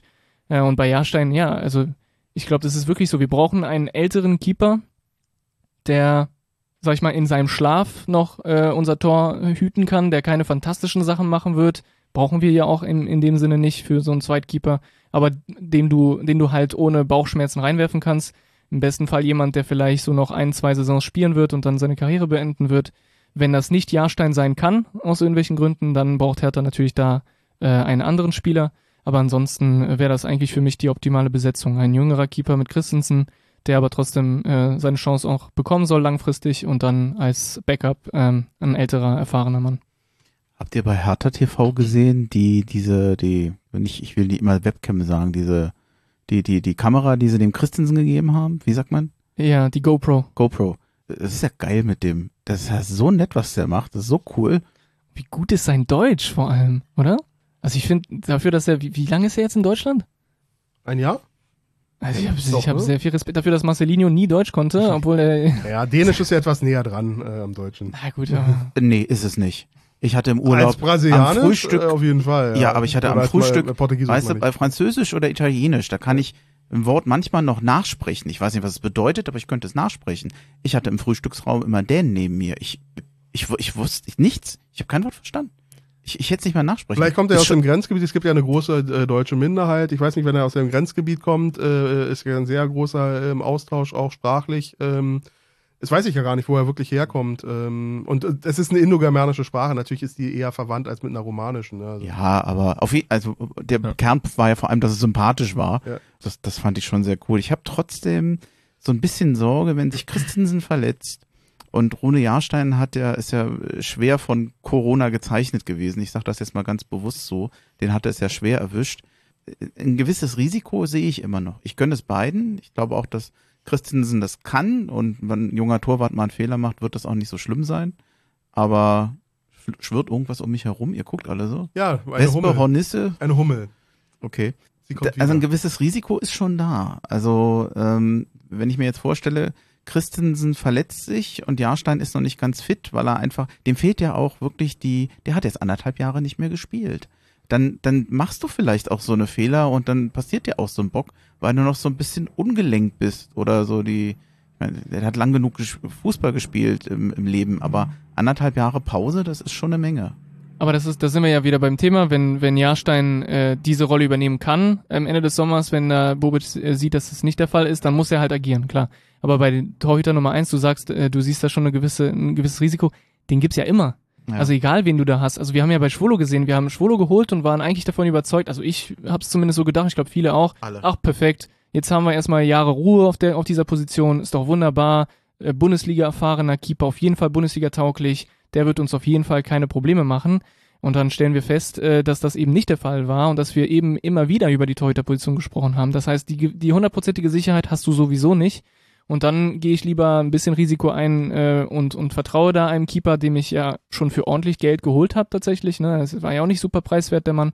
Und, äh, und setz erstmal auf ihn. Und ich meine, vom Charakter her scheint er ja wirklich, hast du ja schon gesagt, 1A zu sein. Ähm, ja, und dann, dann akzeptiere ich auch ein paar Patzer, weil Jahrstein wird auch Patzer mitbringen und Schwolo hatte auch ein paar. Also ähm, finde ich, ist okay, kann man mitleben. Ich tue jetzt mal so, als wenn eigentlich die Torhüterposition nicht die Position ist, wo ihr am meisten Sorge habt bei Hertha. Ist Habe sie ich das nicht. richtig interpretiert? Definitiv nicht. Ich meine, äh, unter der, über das normale Risiko an Verletzungen und so hinaus. Mal, mal gucken. Also vielleicht ist, äh, müssen wir gucken. Wir, da werden wir dann wahrscheinlich im September äh, schlauer, ob Jahrstein doch noch ein gesundheitlicher Wackelkandidat ist oder nicht. Ja, Bobic muss äh, Robert noch beruhigen, merke ich. Aber ansonsten. Robert, äh, das wird nicht funktionieren. Wir machen mal um Bobic einen Bogen. Dann machen wir eine Sonderfolge. Dann können wir direkt zu Arne Meyer kommen für dich, Robert. Ich wünsche Arne Meyer alles Gute. Äh, gemessen an dem, an dem Hype, äh, ich möchte nur an den Hype erinnern, äh, da muss ich gerade dann denken, den er da erlebt hat und auch für sich sehr angenommen hat, äh, wünsche ich ihm viel Erfolg in der aufstrebenden Sportstadt Sta- äh, Augsburg. Ach komm, wenn wir schon Arne Meyer erwähnen, müssen wir auch noch den Lennart erwähnen. Ganz, ganz liebe Grüße, hau he nach Mumbai. Grüße. Lennart, ich, ich, ich werde dich nachher nochmal zitieren, wenn wir gleich zur Abwehr kommen. Okay. Schöne Schöner, Überleitung. schöner Teaser. Ist nicht schlecht, oder? Ja. Jetzt bin ich neugierig. Ja, zu Recht. Und ich bin schneller verunsichert als Christoph.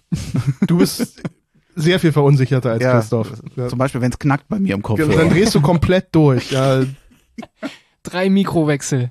Ich habe noch, wenn du wüsstest, wie viel Ersatzmikros ich noch dabei habe, das glaubt mir kein Mensch. Aber Das okay. glaube ich dir.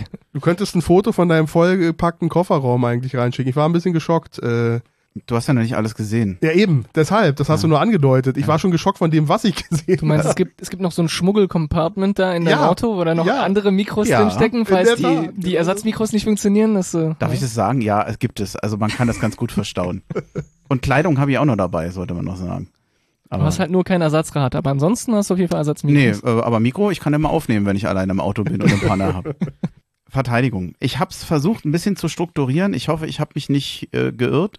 Ich wollte teilweise immer noch Links- und Rechtsfüße dazu schreiben. Ich weiß nicht, ob ich es komplett habe, weil das ist immer das, was ich meistens nicht im Kopf habe. Aber notfalls könnt ihr mir vielleicht helfen. Ich habe mal rechte Verteidiger aufgeschrieben.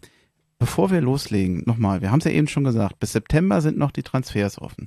Äh, wir haben in der Vorsaison, ich glaube, eine der schlechtesten Abwehren in der Bundesliga gehabt.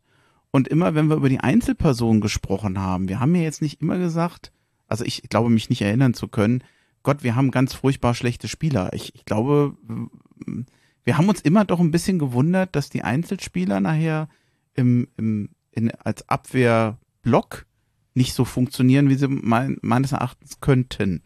Ich, ich weiß nicht, ob das durch, durch das, was bisher schon sich geändert hat, groß neu ist. Zumindest auf der rechten Seite.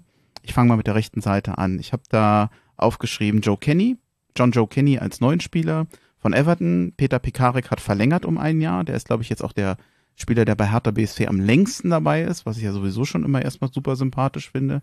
Eitschberger als Nachwuchsspieler, quasi als, sagen wir mal, dritter Backup. Und Deo, mit dem ich jetzt nicht weiß, sehen wir da, soll ich den da jetzt mitzählen oder nicht? Geholt wurde er mal. Äh, macht euch das Angst? Also ich habe den Eindruck, mit dem, mit dem Kenny könnte, könnte klappen.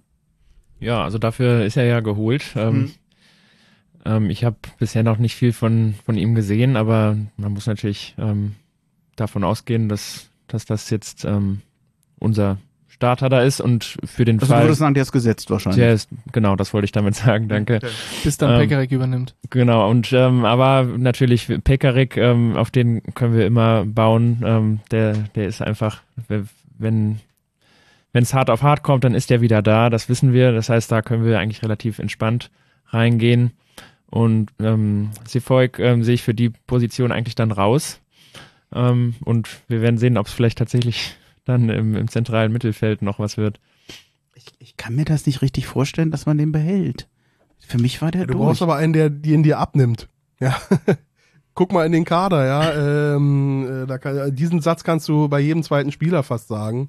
Ähm, wer nimmt so einen Spieler, der, ähm, weiß nicht, der hat sogar zweieinhalb, drei Millionen in dem Bereich gekostet, daraus kannst du ein Stück weit auch die ähm, das Gehalt ablesen äh, und wenn du das dann in Verhältnis zur Leistung setzt, wer soll, also eine Ablöse, glaube ich, können wir abschreiben, äh, aber selbst will ihn jemand nehmen, äh, der ihm bereit ist, dieses Gehalt zu zahlen, das er bei Hertha bekommen ist und da hätte ich auch schon Fragen, ja. Ähm, also ich habe ihn tatsächlich als, als Rechtsverteidiger habe ich ihn nicht als Bundesliga tauglich gesehen. Ja. allerdings ähm, es gab tatsächlich also diese diese guten Ansätze jetzt im, im Mittelfeld, die die gab es natürlich und Bobic hat ihn ja auch hervorgehoben, dass er praktisch der Spieler im, im ganzen Trainingslager, ähm, in der ganzen Trainingszeit jetzt war, der sich komplett am meisten da reingehauen hat. Und hat das so deutlich gesagt? Ja, ja das, das war, das war sehr deutlich. Deutlich. Ne? Spricht äh, natürlich auch ein bisschen gegen, gegen den Rest vielleicht. Ähm. Wobei, nee, das, das nicht, aber es, es klang eben so, ähm, ja, dass, dass er praktisch, es klang so ein bisschen so, als ob er der Einzige war, der sich da, der sich da reingehauen also, hat. Also so habe ich das nicht gelesen. Ich glaube, es ist einfach von den, die, die, dieses, dieser Unterschied zwischen Leistung und Erwartung ist einfach bei ihm riesengroß, weil ich meine, bei, du, du erwartest einfach von einem Serda, dass er ordentlich trainiert und ordentlich spielt. Das ist einfach das Niveau. Du zahlst ihn ja auch dafür, ja, das, das muss einfach stimmen. Und bei, ich glaube, Sefaik ist einfach gekommen, jetzt, also zurückgekommen aus der Laie und keiner hat irgendwie auf ihn gesetzt und es war eigentlich klar, dass er geht und das hat Bubic auch gesagt, ziemlich explizit hat er gesagt, er weiß, dass er Verkaufskandidat ist und so weiter. Und ich glaube, mit dieser Erwartung heraus dann zu festzustellen, dass er sich richtig reinbeißt, dass er richtig trainiert und sich anbietet und äh, auch auf einer Position spielt, die äh, er nicht unbedingt äh, gewohnt ist und dann auch Leistungen bringt, zumindest in den Testspielen, ich glaube, das, so habe ich das eher verstanden. So von wegen, ich habe nichts erwartet und habe auf einmal was gesehen, was ich, äh, was ich sonst nicht gesehen hätte. Und ich würde das jetzt nicht als das äh, gegen unsere anderen Spieler sehen, sondern eher, äh, wow, okay, das hätte ich jetzt nicht gedacht, dass der sich da noch äh, so reinwirft. Aber ich sehe das wie Robert. Ich glaube, es gibt einfach im Moment keinen Markt für so einen Spieler. Obwohl es ein gelernter Rechtsverteidiger ist, aber anscheinend zumindest auf dem Niveau nicht. Ähm, und dann kurz zu, zu Kenny. Äh, für mich ist das halt die beste Option, die man oft als rechten Verteidiger ablösefrei bekommen kann und der tatsächlich auch zu Hertha wechseln möchte. Äh, von daher, ich glaube, besser kriegst du einfach keinen rechten Verteidiger für 0 Euro. Äh, und dementsprechend sollte man schon damit zufrieden ist, äh, sein, auch wenn ich nicht überzeugt bin, dass er jetzt äh, ein sehr hohes Niveau hat. Also das glaube ich zumindest eher nicht von den ersten Eindrücken. Könnte man sagen, ähm, solide? Oder ja, mutmaßlich solide, solide Bundesliga-Erfahrung, 25 Jahre alt, ablösefrei. Also, solide wäre ja schon für Hertha eigentlich zu viel. also ich meine, die Erwartungshaltung ist bei mir einfach sehr gering. Also ich bin schon happy, wenn er, wenn er, äh, wenn er, sag ich mal, etwas mehr bieten kann als Pekarik in Richtung äh, Offensive, vielleicht in Richtung äh, Geschwindigkeit. Aber, äh, aber ich erwarte jetzt von ihm auch keine, keine Traum-Performances. Ja, aber Seht ihr Handlungsbedarf da jetzt an der nee. rechten Seite? Für mich wäre es damit abgeschlossen. Ja, ja, das ist abgeschlossen. Ich denke, ein Stichwort finde ich nochmal wichtig zu sagen, weil es auch ein Unterschied zu den anderen Neuzugängen ist und auch zu den gehandelten Neuzugängen. Was du gerade gesagt hast, Bundesliga erfahren. Das ist, glaube ich, ein großer Faktor und insofern eine äh, ne, ne wirklich gute Lösung, wie du das beschrieben hast, äh, äh, Chris.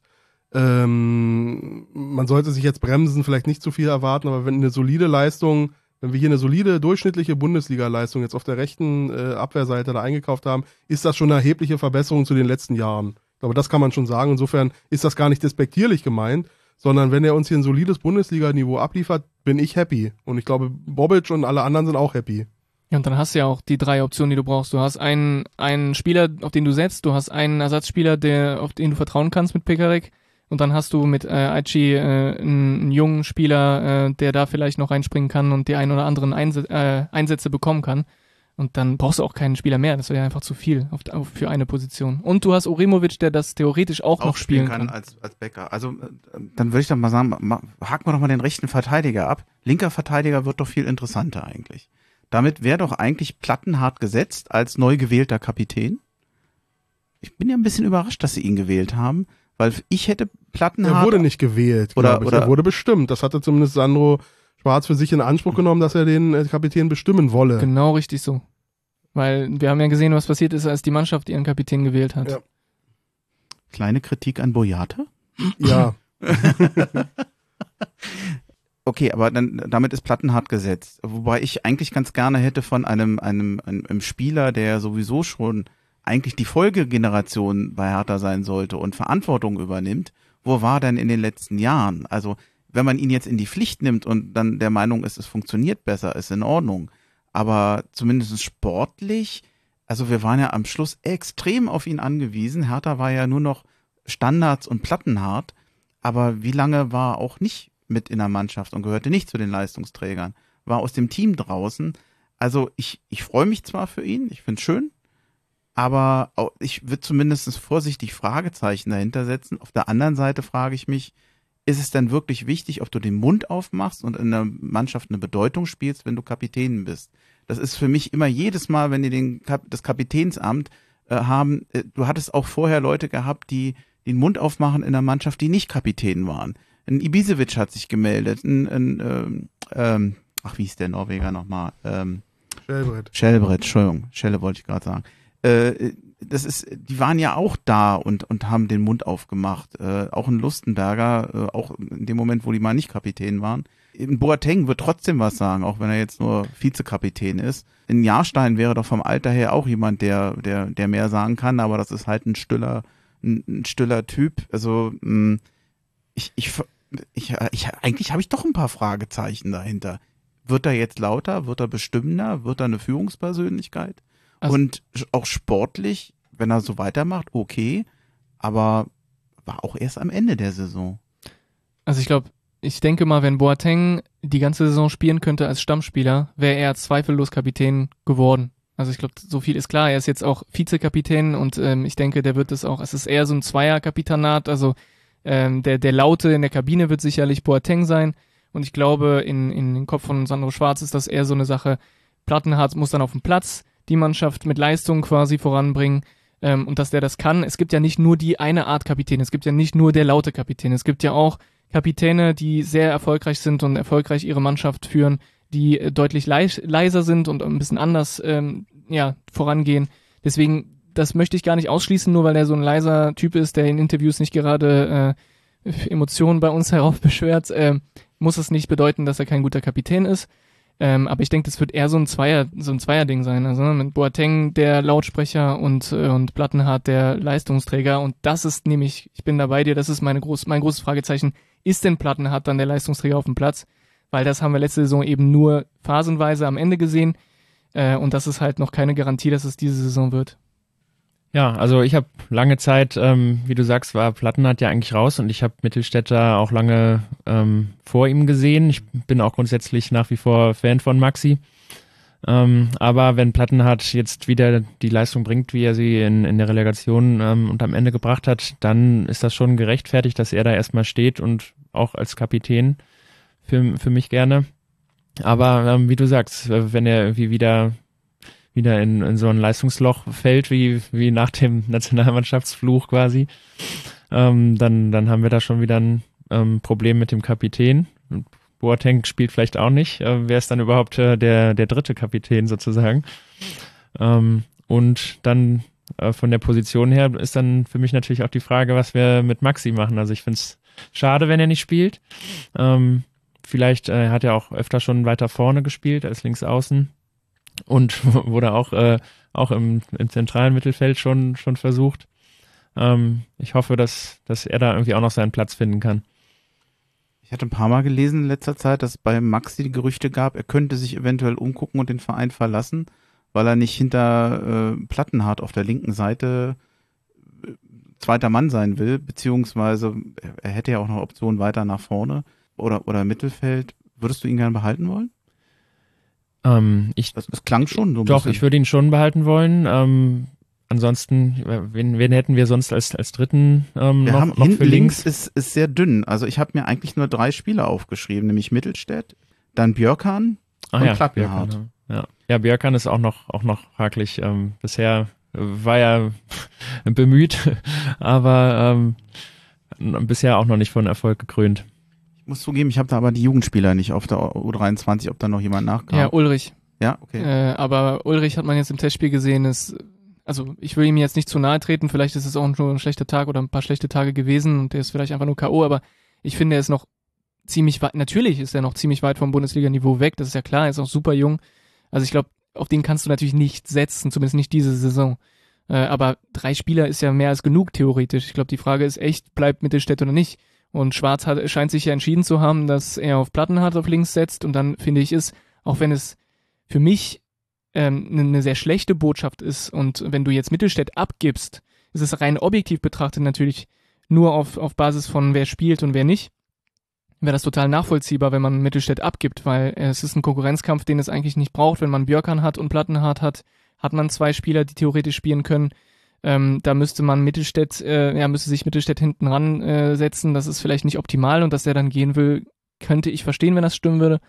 Ähm, ist natürlich, wäre natürlich für die, für die Außenwirkungen von Hertha natürlich ganz schlecht, wenn man dann Torunariga abgibt, Mittelstädt abgibt und immer mehr von diesen Eingewächsen, äh, sag ich mal, sich davon verabschiedet.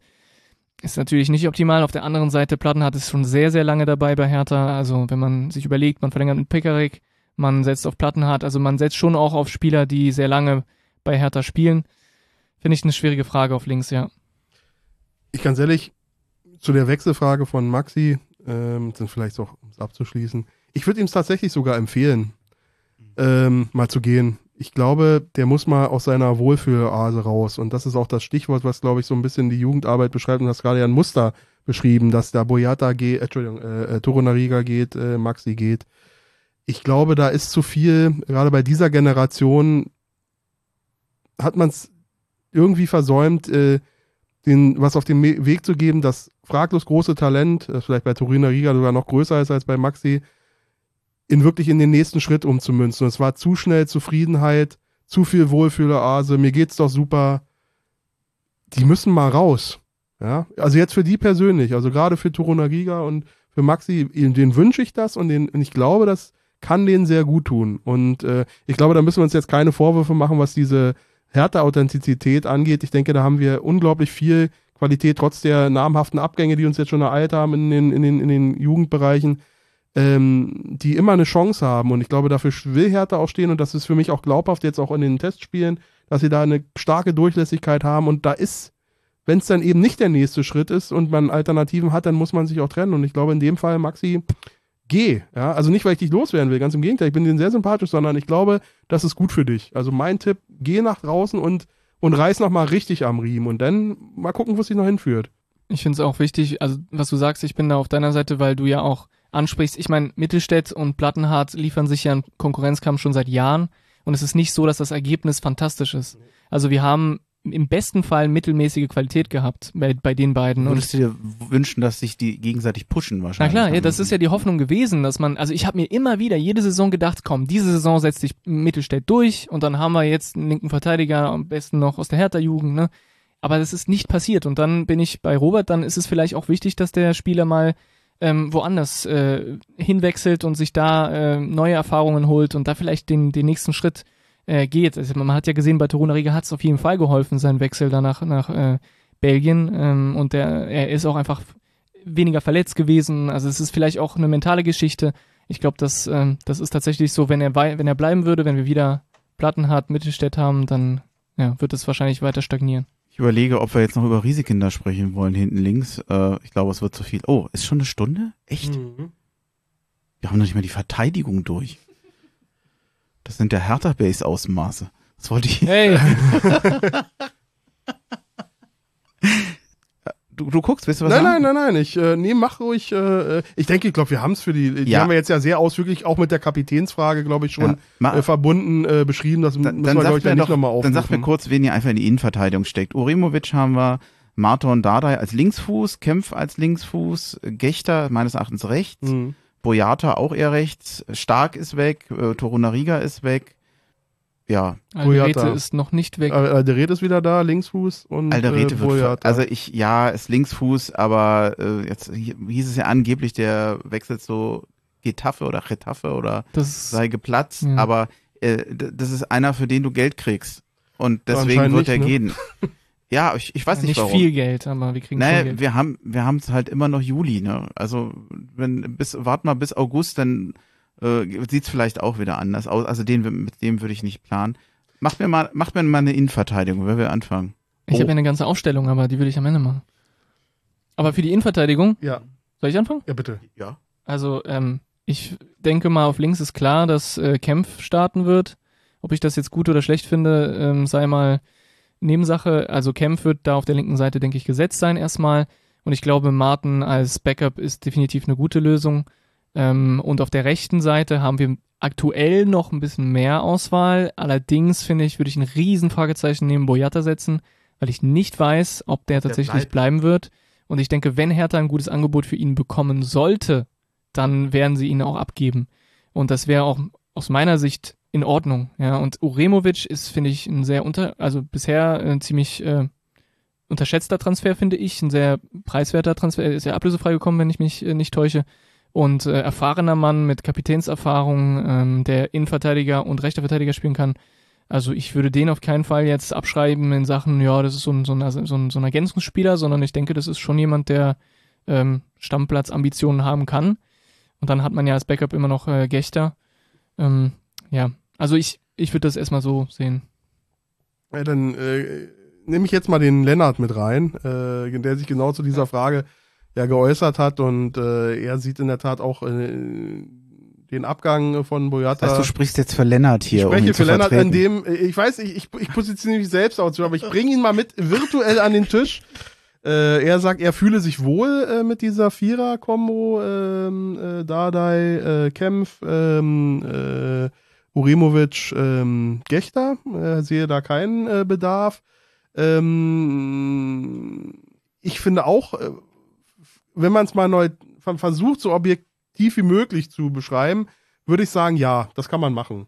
Gute Kombi, äh, erfahren, jung, allerdings auch äh, junge, äh, junge, also die, die jungen Spieler sind ja auch schon, die in der Bundesliga schon ihr Talent mal mehr, mal weniger angedeutet haben, aber die sind jetzt, die fallen nicht deutlich ab, ist jetzt kein, äh, kein riesiger Unterschied. Ich könnte auch mit einer äh, Dardai Gechter in Verteidigung, würde ich mir, könnte ich mir durchaus auch äh, zutrauen, das äh, äh, zu spielen.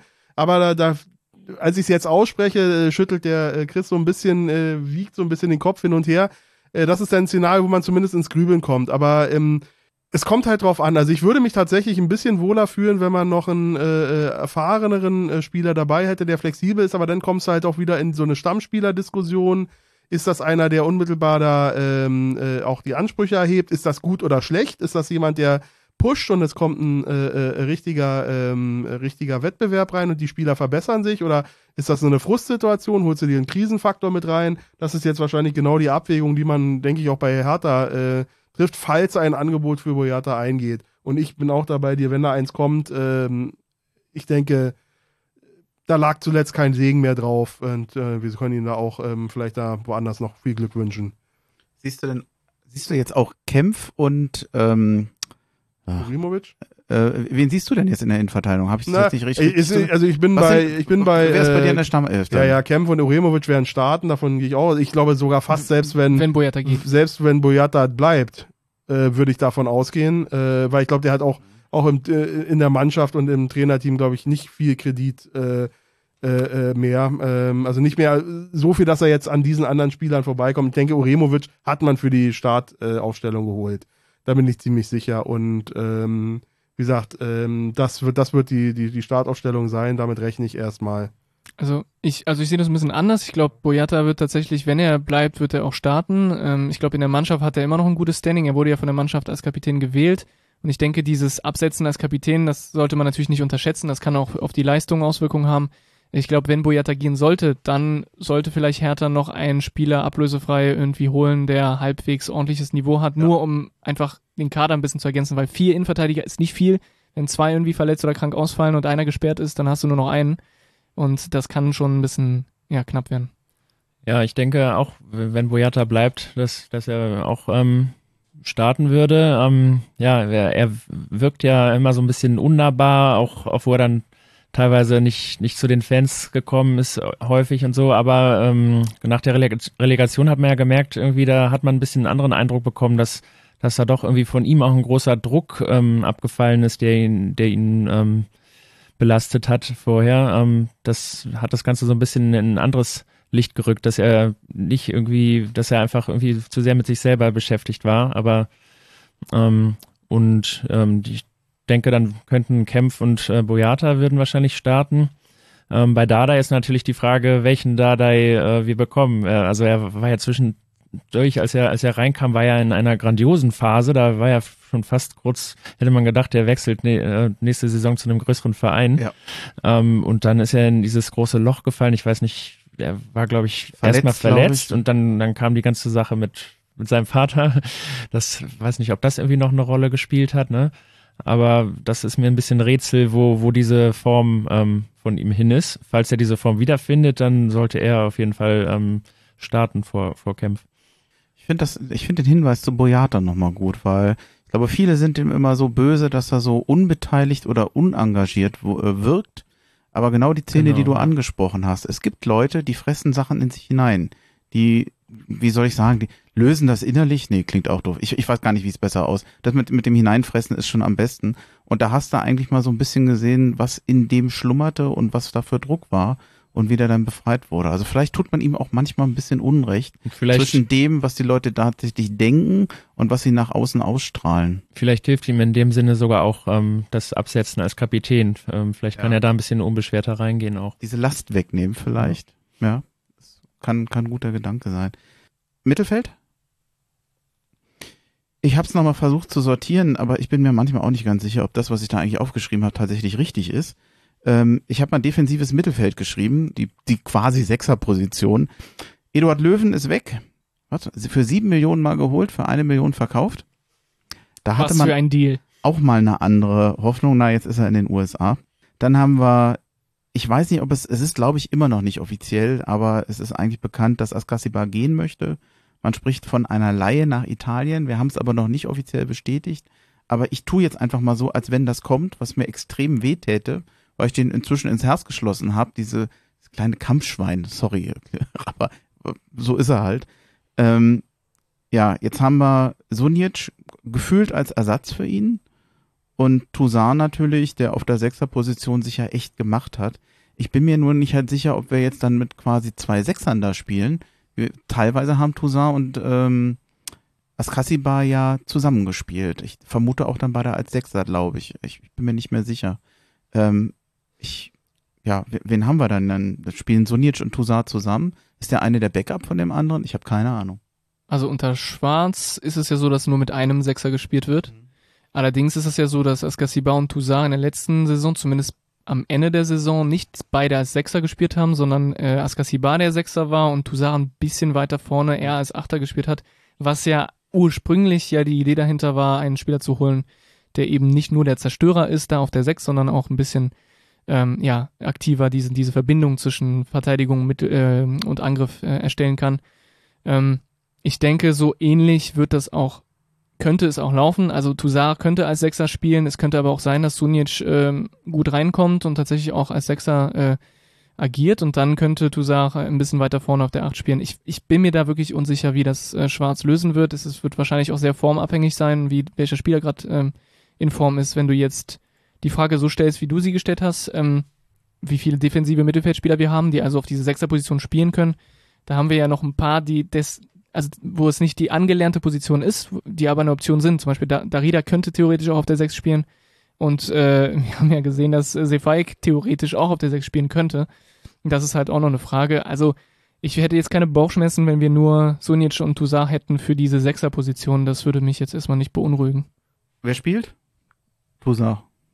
Ich denke, der hat sich jetzt festgespielt. Also ähm, vorausgesetzt, dass er diese Intensität ähm, und die Klarheit in seinem Spiel beibehält, ähm, das wäre schon, dann, dann kommt da nichts an ihm vorbei. Jetzt auch aus betriebswirtschaftlichen Gründen, sage ich mal, wenn man ihn nochmal entwickeln will. Äh, und ihn auch nochmal äh, platzieren. Betriebswirtschaftlichen ja, Gründen ist sehr ist, geil. Es ist Geld, ja. Es geht um Geld, das ist Profisport. Äh, ähm, den kannst du gar nicht auf die Bank setzen. Und sportlich gibt es dafür auch gar keinen Grund, ja. Ich denke, dass die Combo äh, ähm, mit Sunic eben als Beißer, als Kämpfer, äh, der wurde, war sicherlich schon auf, mit Blick auf den äh, Wechselwunsch von äh, Santi geholt, ähm, dem ich, wie gesagt, man hat ihm sehr viel Emotion, so als emotional Leader hat ihn ja der Magath dargestellt und aber es war sehr viel wildes Gegrätsche dabei, ähm, sehr viele vielleicht auch un unnötige Fouls und gerade ähm, auch im Spielaufbau äh, mal ein Spiel klar rauszu äh, ähm, quasi aus einer aus einer Balleroberung aus oder aus einer aus der aus der aus dem ruhigen Aufbau von hinten fand ich ihn hat er hat er hat er wirklich Defizite fand ich. Also sehr starke Defizite und nur als Beißer, ich glaube, da, äh, wenn man, wenn du jetzt nur den Beißer ersetzen willst, dann bist du mit Sunic gut beraten. Ich weiß jetzt nicht, ob er da auch spielerisch eine äh, Verbesserung ist. Also verdient sicherlich auch sehr gut. Er wurde ja in diesen fiebrigen äh, Wintermonaten geholt, äh, wo wir ja äh, äh, Wahnsinnssummen an, an, an Ablöse und an Gehältern gewährt haben, wenn wir ihn da von der Payroll bekommen, ähm, wäre das sicherlich schon mal eine Hilfe. Ich glaube, er hat auch nur noch zwei Jahre Vertrag. Mich hat diese Leihkonstellation vor dem Hintergrund sehr gewundert. Äh, zeigt aber auch, welchen Markt unsere Spieler haben, nämlich keinen, weil sie eben auch seit Jahren nichts zeigen. Also das, das sollte uns allen nochmal zu bedenken geben, wie wir ja immer uns für diese angebliche Qualität im Kader gefeiert haben.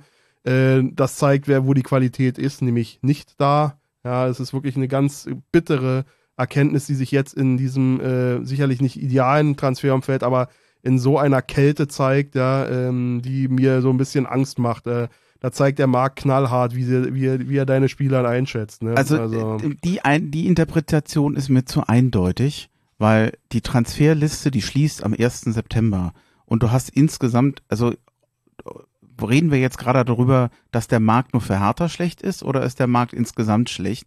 Da wir, also das müssen wir aufpassen, dass wir das nicht zu sehr vermischen. Also ich weiß ja, dass du da eine gewisse negative Einstellung zu hast, aber äh, es passiert mal, ja insgesamt nicht viel. Drei Monate, wenn er uns vor zwei Monaten gesagt hat, wir, wir, wir, wir kriegen dreieinhalb Millionen für Torunariga, nichts für Askasiba, eine Million für Löwen, auch wenn wir alle keine Löwen-Fans sind. Wir hätten auch gesagt, Leute, ihr habt dann den Schuss nicht mehr gehört, weil wir uns ja immer noch ein bisschen in dieser, in diesem, in dieser Potenzialblase äh, befunden haben und zu stark diese einmal gezahlte Ablöse noch äh, in, in, in, im Hinterkopf haben. Rein rein von den Leistungen her sind diese Ablösen gerechtfertigt. Ja, aber im Moment ja. Äh, hast du nur eine Interpretationsform. Wenn ich Santiago Ascasiba verleihe, war ich auch erstaunt. Aber gibt es denn noch eine andere kluge Möglichkeit, warum man ihn nur verleiht? Was ist denn, wenn der wieder sich gut da zeigt, wenn du einen anderen Markt hast und du sagst, nee, der kommt zurück. Ich weiß gar nicht, wie lange dem sein Vertrag, dessen Vertrag bei Hertha läuft. Ich glaube nur bis 24, ne? Äh, also ich sag mal, kannst du nicht auch sagen, nein, vielleicht kriege ich im nächsten Jahr mehr? Ist es denn die einzige Möglichkeit zu sagen, wie kommt es denn zu so einer Laie? Also da wäre ich vorsichtig. Also nur, das, nur den negativen Effekt, den will keiner, muss es nicht sein. Es gibt auch noch andere Optionen. Du hast halt, du hast äh, die Situation am Markt angesprochen. Ich glaube, das ist beides richtig. Du hast, der, der Markt ist schlecht und Herthas Markt ist schlechter. Also du hast halt, du, du musst die Spieler loswerden, weil du sie nicht bezahlen kannst. Also es ist ja wirklich so, dass wir Gehalt sparen müssen, vor allem Gehalt weil Askasiba einfach zu viel verdient. Ähm, und, und es gibt einige Spieler, die bei uns zu viel verdienen und diese Spieler versucht ja Hertha irgendwie zu verkaufen und das funktioniert nicht, weil, und das ist das, was Robert vorhin auch angesprochen hat, welcher Verein zahlt denn diese äh, aktuell in der, in der Situation, wo es im Markt ist, diese Gehälter für solche Spieler, die seit Jahren eben nicht leisten? Und das ist wirklich eine, da musst du erstmal über, überlegen, würdest du als Sportdirektor woanders in einem Verein, wo das Geld knapp ist, äh, einen Askasibar holen, zweieinhalb Millionen ihm geben als Gehalt und dann auch noch vielleicht fünf Euro oder sechs Euro, äh, sechs Millionen Euro Ablöse zahlen. Also ich, ich würde es nicht tun. Und ich kann es auch nicht verübeln, wenn es die, wenn es diese Vereine eben nicht machen. Was mich gewundert hat, ist, dass man halt gesagt hat, ja okay, dann leihen wir ihn aus und dann kriegen wir nächstes Jahr vielleicht die Ablöse. Weil also, Womöglich. Womöglich, genau. Weil äh, das für mich entweder bedeutet, dass wir wirklich super, super knapp bei Kasse sind und jetzt ganz, ganz schnell Geld brauchen, was ungünstig wäre, oder, auch ungünstig, Askasiba will so schnell gehen, dass wir, dass wir ihm jetzt schnell eine Lösung finden müssen. Und wenn er dann äh, die nächstbeste Lösung nehmen muss, äh, dann ist das auch okay in dem Sinne. Fände ich auch irgendwie seltsam. Also ich finde, ich bin auch total unzufrieden mit dieser Leih-Situation. Äh, ich kann aber auch nachvollziehen, dass es einfach keinen Verein gibt, der jetzt gerade genug Geld geben würde. Das ist ja dasselbe mit Toussaint. Toussaint, wenn Hertha ihn verkaufen könnte für eine ordentliche Summe, würden die es ja machen. Nicht, weil die unzufrieden mit dem sind, im Gegenteil, aber weil er einfach zu teuer ist. Nur kein Verein würde eben mehr als 5 Millionen Grad für Toussaint ausgeben. Und dann hätte man minus 20 Millionen für ihn gemacht und das kann kein Verein machen. Und deswegen muss man halt nach alternativen Lösungen finden und dann spart man vielleicht jetzt, ähm, ich meine, Sunic wird dreimal weniger verdienen als das Gassiba mindestens. Und dann hast du halt einen Spieler, der eben auch so ein Zerstörertyp ist, ähm, der, der dreimal weniger verdient und dann sagst du, okay, ja, diese Saison machen wir es, lösen wir das eben so, ja, leihen Askasiba aus, holen Sunic, zahlen deutlich weniger Gehalt, schaffen dann vielleicht Platz für, für einen anderen Spieler und ähm, ja, ist nicht optimal, aber ich denke, viele Möglichkeiten hat Hertha eben anscheinend nicht. Ja, blödes Thema. Kommen wir, kommen wir mal zurück zur Aufstellung. Ähm, Sunic ähm, hat wohl auch einen guten Eindruck in den Testspielen gemacht. Den, ich würde ihn, wie du, wie du gesagt hast, würde ich ihn auf der 6 und, und Toussaint ähm, ein Stück vorne auf der 8 sehen. Die Frage wäre dann, wie es weitergeht. Ich würde vielleicht sogar einen zweiten Achter, so ein bisschen vielleicht noch so versetzt, gestaffelt. Ähm, äh, wenn Serda auf seine Form kommt, ähm, ist ja auch ein, äh, ja, jetzt in dem Schwarzsystem sollte das hoffentlich wieder besser funktionieren. Dann, dann wäre vielleicht das, äh, wäre wär so mein Ansatz, ähm, Sunic und davor Toussaint und, und ähm, dann Serda. Ähm, das wäre mein, meine erste Idee. Dann haben wir natürlich noch Boateng, das ist, müssen wir natürlich sehen, ähm, inwiefern er, er fit genug ist, da, da regelmäßig ähm, auch mal, auch mal drin zu stehen. Wie würdet ihr das äh, als, als, als dritte Position dann vielleicht äh, spätestens im Mittelfeld sehen? Also ich bin da, ich bin da bei dir. Ich glaube, äh, Situation, ich meine, es werden zwei Achter wahrscheinlich im System von Schwarz spielen, auch wenn er das nicht so, nicht so äh, fix sieht und, und eh argumentiert, dass diese Positionen nicht so wichtig sind in seinem System, weil es ja auch viel mit Gegenpressing ist und dann variiert das sehr viel. Ähm, aber es gibt, denke ich mal, eine defensivere Mittelfeldposition und zwei offensivere Positionen in seinem System. Und dann ist natürlich Serda die Nummer, also die, die Position, wo du, wo du weißt, dass er ein Spieler spielen wird, dann ist es Serda. Äh, und ich denke, Toussaint wird eine, eine der beiden anderen Positionen äh, beziehen. Und dann ist halt die Frage, wer das dritte ist. Wenn du mit Sunic als Sechser spielst, dann ist es ja eigentlich schon, hast du eigentlich schon deine Aufstellung in dem Sinne? Wenn nicht, dann musst du halt überlegen, wen du da als zweiten Achter hinstellst. Eckelenkamp ist so eine Frage, was ist mit dem? Äh, dann Boateng, ich denke, den, auf den kannst du eben nicht setzen als Stammspieler. Da musst du eher überlegen, dass es situativ Einsätze gibt. Ähm, und ich habe mir tatsächlich äh, in der Aufstellung Darida notiert, weil ich glaube, nicht weil ich mir den wünsche, im Gegenteil. Ja, ich äh, finde, man könnte auch mal was anderes machen, aber ich kann mir gut vorstellen, dass das am Ende wieder darauf hinausläuft. Gut, dann halt spielt halt Darida, weil der eben so eine so eine gewisse Konstanz hat und dann ja setzen wir auf den. Würde mich nicht überraschen. Bei aller Kritik an Darida, die ja gerne mal kommt, es ist eben auch ein mannschaftsdienlicher, fleißiger Spieler, der viel läuft, der ja vielleicht im Einzelnen für sich manchmal auch so seine Hänger hat, aber der rennt, der rennt, der rennt wie kaum ein anderer. Der rennt mit nach hinten und der rennt mit nach vorne. Also das ist schon, den Wert muss man auch irgendwo sehen, obwohl er, ich finde, letzte Saison auch eher untertauchte ich habe mal etwas böse gesagt, solange Darida und Stark noch spielen, hat Hertha keinen Umbruch. 50 Prozent. Stark, Stark ist jetzt schon mal weg und ich muss zugeben, ich war, war noch nie da, du Darida immer so Fan. freundlich und dann haust du so ein Ding raus. Also Darida, ich sehe sehe Darida gerne als als Alternative für die Sechs, aber ich ich habe immer noch Albträume, ähm, als schon damals in der ersten Dardai-Phase hat musste Darida dann im offensiven Mittelfeld spielen, hat sich aber zwischen den Innenverteidigern den Ball abgeholt. Ähm, ja, also Darida ja, ja, hat tatsächlich auch einige, ein paar Tore und, und, und Vorlagen gebracht in der letzten Saison. Also ein bisschen Offensivpotenzial ist schon da, aber ähm, ja, ich ich möchte ihn nicht unbedingt in, in der Startaufstellung sehen, aber ich äh, kann es mir tatsächlich auch, auch vorstellen, dass er am Ende doch wieder da landet. Ja. Das ist auch nicht meine Wunschvorstellung, ja, ja ganz im Gegenteil, aber ich kann mir vorstellen, dass wir dann nach, nach ein paar Wochen wieder Darida als Stammspieler sehen und uns dann wundern. Ja, ich glaube aber gerade in dem Bereich wird noch sehr intensiv geguckt, ne? Äh, so ein Schienenspieler, also so ein du, ja? Spieler nach vorne, ja, na, die Gerüchte um Schimanski, äh, äh, Schimanski, Schimanski ist der neue Jujak. Hat er nicht, äh, hat er nicht in Rotterdam jetzt unterschrieben? Ja, ja, ich, sag, ich sag nur, die, ist, ich glaube, das äh, Interesse wirkt nachvollziehbar. Genau an der Stelle haben wir, glaube ich, die allergrößten Probleme. Du hast äh, du liest so viele schlechte Insider. Äh, auf YouTube. Äh, ist viel Felicio, ja? Äh, nee, den nicht. Der ist mir zu lange, der quatscht so viel.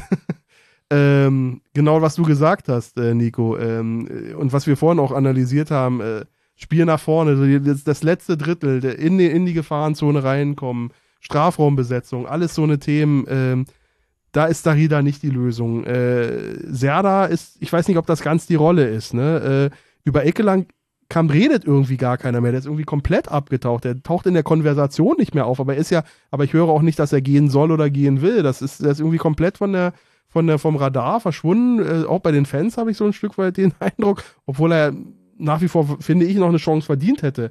Gleichwohl, glaube ich, guckt man genau an dieser, äh, an dieser Stelle, äh, wenn wir jetzt nicht davon ausgehen, dass wir eine 10 haben, sondern eben äh, die offensiven Mittelfeldspieler eben die Achter sind als, als, als, als, als Spieler nach vorne und hinten, dann wird, muss da, da muss noch was passieren. Äh, und zwar, da muss ein Königstransfer kommen. Vielleicht sogar noch mehr als, als in, im, im Sturm. Da, weil da haben wir die, äh, die glaube ich, die größten Defizite. Aber das wird nicht passieren. Also das würde mich sehr wundern, dass wir jetzt irgendwie. Geld in die Hand nehmen und einen, einen offensiven Mittelfeldspieler Ich sag holen. nicht, da muss jetzt ganz viel Geld, da muss ein guter Spieler hin. Vielleicht, wenn sie den auch aus Russland oder ablösefrei kommen, Äh, für, ja, Russland ist das ist mir auch egal, ja, aber ähm, da muss eine gute Lösung her. Ich sag nicht, der muss 50 Millionen kosten, aber Ich- ähm, das ist eine ganz wichtige äh, Position. Ich verstehe, was du meinst, aber der Königstransfer auf dieser Position ist letztes Jahr gekommen. Das ist Serda. Und, und der wird, der wird halt Plan A sein und Mhm. um ihn herum wird es dann im Mittelfeld agieren. Also ich glaube wirklich, dass das der Plan von Schwarz ist und Hertha hat einfach nicht die finanziellen Mittel, um gleichzeitig einen offensiven Mittelfeldspieler zu holen und die wohl schwierigste Mhm. Position aktuell zu besetzen, und zwar die Stürmerposition. Und wahrscheinlich kommen wir nachher dazu. Ja, ich überlege gerade, wir haben jetzt, sind jetzt so viel ähm, rum, ich, ich bin mir nicht ganz sicher. Eigentlich hat man ja mal im defensiven Mittelfeld angefangen. Da, kannst du ja nicht mehr so auseinander. Ich glaube, das Mittelfeld haben wir jetzt eigentlich Na, besprochen. link, ja. links, links und linke Flügel, linke und Genau, rechter die Flügel und die wir. Stürmer brauchen wir noch, aber im Mittelfeld haben wir eigentlich Mittelfeld durch. haben wir durch. ne? okay, ich bin mir, wobei ich mir jetzt, ihr habt so viel Optionen genannt, dass ich mir jetzt, äh, hatten wir jetzt ein Bild? Wir haben für die Sechserposition waren wir der Meinung, damit kann man in die Saison gehen, ohne nun gleich den Klassenerhalt zu. Äh, Naja, das, Äh, ist ja das immer ist- gefährlich. Das, dazu das- kommen wir nochmal. Da, also, weil wir bisher sagen wir ja, naja, Torwart kann man machen, ja, äh, Verteidigung ist eigentlich ganz gut. Jetzt haben wir gesagt, beim defensiven Mittelfeld ist eigentlich ganz gut. Jetzt haben wir einen äh, hat das einer und, so und, gesagt? Nee, nein. Das ist- Naja, aber ihr habt nie gesagt, ihr habt, ihr habt hier einmal gesagt, da müssen wir jemanden holen, so können wir nicht spielen. Ja, aber das kommt noch. Ich sage aber trotzdem, Aber bisher wart ihr noch sehr ruhig. Also ihr ja, wart aber so, wir wissen, wie wenig Möglichkeiten wir als Hertha Genau, haben. Natürlich, ja. wenn, wenn es im Also- optimalen Markt und wir so viel Geld haben, wie wir wollen, würden wir nicht diese Spieler einsetzen. Aber wir müssen ja irgendwie realistisch denken.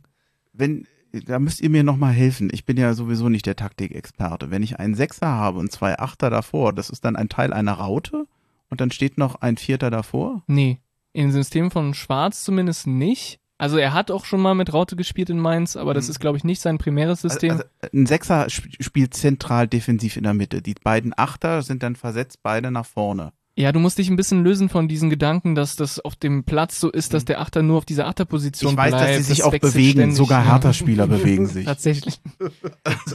aber, aber tatsächlich, also diese Idee mit den drei Mittelfeldspielern, ich glaube, das ist das, wo, wo wir sehr viele Spiele sehen werden. Also mit einem Sechser und zwei offensivere Mittelfeldspieler. Wie offensiv das ist, ist wahrscheinlich situativ be- bedingt. Also gegen welche Gegner, wenn wir gegen Bayern spielen, wahrscheinlich ein bisschen weniger offensiv. ähm, aber ich denke, ja. Denn ich, eigentlich hat mir ganz gut gefallen, was der Robert gesagt hat. Es, es tut mir leid, ich sag das nicht okay. gerne, aber Dafür musst du dich nicht entschuldigen. also, ich kann dich da nur bestärken. Ja? Ähm, also bei Eckelenkamp bin ich natürlich anderer Meinung, weil ich nicht meine, dass der sich so empfohlen hat, dass man ihn berücksichtigen muss. Er hat ja immer wieder seine Chancen gehabt und letztendlich war es nie so, dass du sagen würdest, so wie der gespielt hat. Über Spieler, die so gut sind, dass du sie das nächste Spiel spielen lassen musst, unterhält man sich nicht. Man unterhält sich immer nur über die Spieler, die sich eigentlich letztendlich nicht so empfehlen konnten mit der nächsten Chance. Ich fand nicht, dass Eckelenkamp dazugehörte. Vielleicht entwickelt er sich weiter, vielleicht hat er da auch mal eine Leistungssteigerung, aber ich finde so dieser mit, mit Suat Serda und Boateng an guten Tagen hat Suat Serda eine, eine Ballbehandlung und ein, ein Ballverteiler von der Mitte aus. Auch Boateng, du hast plötzlich mal zwei Spiel Anspielstationen gehabt in der Mitte und äh, konntest dich mal auch unter Pressing, konntest den Ball mal behalten und weiterspielen und nicht immer schon im Mittelfeld die Bälle verlieren. Und eigentlich dieses übers Mittelfeld mehr Ballsicherheit haben, noch einen besseren Spielverteiler, weil du meintest, du würdest dir dann noch jemanden wünschen. Ich würde mir auch noch jemanden wünschen, der da noch mehr Optionen bietet, vielleicht noch nach vorne. Äh, ich, ich, ich kann, ich finde den Gedanken nicht schlecht. Findet ihr den Gedanken so schlimm, da noch jemand zu haben? Oder ist, äh, sagst du so wie vorhin, naja, schön und gut, wollen wir alle haben, können wir uns nicht mehr leisten? Da- Also das ist meine Reaktion war ja nur auf, Ja. auf äh, Roberts Aussage, dass es äh, da einen Königstransfer braucht und dass da Hertha Geld in die Hand nehmen muss. Ich glaube, Hertha hat das Geld nicht dafür und deswegen werden wir da auch keinen Spieler holen, außer irgendwie zur Laie oder ich, ich, bin ja nicht ge- dagegen, dass man Spieler holt. Ich finde nur, das ist jetzt nicht die Hauptbaustelle. Da sind wir äh, mit Robert nicht, nicht unbedingt derselben Meinung. Ähm, ich finde, dass es eher im Sturm, äh, dass, dass Hertha im Sturm sein Geld ausgeben muss. Was hattest du vorhin gesagt? Wenn welche Spieler noch da sind, dann gibt es keinen Umbruch bei Hertha? Stark. und, Darida und Stark. wie ist es denn mit Luke Bacchio für rechts? Ja, also äh, War jetzt auch keine Leistungssäule bei Hertha. In, auch, ja, eigentlich fast schon, ne? Also Luke Bacchio, Luke Bacchio hat elf Scorerpunkte in seiner letzten Saison bei Hertha. Ähm, für uns für uns erzielt. Die hat in der letzten Saison hat niemand so viele Das hört sich aber so viele besser an, als ich es empfunden gehabt. habe, Ja, das ist natürlich wieder Weißt du, woran das liegt? Weil bei Luke Bacchio, also ich, das ist das beste Argument für pro Luke Bacchio nennst du und das ist jede Saison wahr. Er hat halt immer, außer bei Wolfsburg, aber er hat in der Regel, zumindest bei uns, immer wieder seine Tore geschossen, seine Vorlagen gegeben. Das Problem bei ihm ist, du hast halt, er hat dann in einem Spiel ein Tor geschossen, vielleicht eine Vorlage, und dann hat er vier Spiele, wo einfach nichts kam und wo er jede Situation zerstörte, die er hatte und und Herthas Offensivspiel damit geschadet hat. Und ich meine es auch so hart, wie ich es sage. Es war einfach, es war einfach kein Offensivspiel da, weil er jede Aktion irgendwie mit durch ein schlechtes Dribbling und dann laufe ich nicht hinterher und dann auch nee und gerade nicht und dann sehe ich den Spieler hier nicht und dann warum Flanken existiert nicht. Das ist das, was mich wahnsinnig macht und deswegen bin ich anderer Meinung. Die Zahlen, das stimmt. ich bin auch nee, ich bin ich bin da auch komplett bei dir. Ich sehe nur nicht, dass wir jemand besseren haben. das, ja, da sind wir, Ja. da sind wir derselben Meinung. Dann haben wir doch ein Problem vorne rechts, oder? Also ich kann dir jetzt Wir haben seit Jahren Probleme vorne rechts. Luke Bacchio kam zurück. Marco Richter hatte eine schwere Diagnose. Vielleicht kommt er recht bald zurück. Äh, wir, wir wünschen es ihm alle. Ähm, ist aber schwer einzuschätzen, wie sich das weiter bei ihm entwickelt und was er auch rein menschlich mit ihm macht. Also das beschäftigt einen ja, wenn man so ähm, schwer erkrankter ist oder nicht genau weiß, wohin die Richtung geht. In Sona, Lee, De Rosun weg. Das, was wir offensiv rechts haben, also mir macht's eher Angst. Ich weiß nicht, wie es dir geht. Ja, in Sona äh, hat hat natürlich auch ähm, ja große große Hoffnung haben wir da auch wieder reingesetzt. Jetzt ist er glaube ich schon wieder äh, zumindest leicht verletzt. Ähm, das ist eine komplette Wundertüte, ob da irgendwann mal was kommt oder nicht. Ja, Lee war jetzt sogar fast mit mit seinen besten Ansätzen im letzten Testspiel im Vergleich äh, zur Vorsaison, aber ähm, auf, auf, Auf niedrigem niedrigem Niveau, Niveau ja. Ähm, ja, wie gesagt, bei, bei Luca Bacchio, ich hätte nicht furchtbare Bauchschmerzen, ähm, weil ich davon ausgehen würde, dass zumindest ein paar, ein paar Türchen kommen, mehr als letzte Saison, ohne Luca Bacchio. Aber ähm, natürlich ist da noch, ist da noch Luft nach oben. Ähm, aber das, das ist ja unser altes Problem. Die, die Flügelspieler, die haben wir, die suchen wir seit Ewigkeiten, die haben wir gerade letzte Saison gesucht, aber es, es, es kam, kam nichts wirklich. Ja, das, das war ja auch das, das Problem in der letzten Transferphase schon. Also die, und dann auch wieder natürlich unter unseren begrenzten finanziellen Möglichkeiten. Das ist, ist ein Dilemma. Deswegen, ja, so in dieser Gesamtabwägung ist Luke Bacchio vielleicht sogar fast, äh, fast so das Bestmögliche. Von dem, von dem bestehenden Kader ja, aber für mich ist es eigentlich das größte Risiko, was wir da haben. Eigentlich ist es für mich die größte Schwachstelle, die wir im Moment haben. Wenn man davon ausgeht, also Marco Richter hatte ja auch ordentliche Formschwankungen in der letzten Saison. Der fing mal besser an, dann die Rückrunde war nicht mehr so erfolgreich.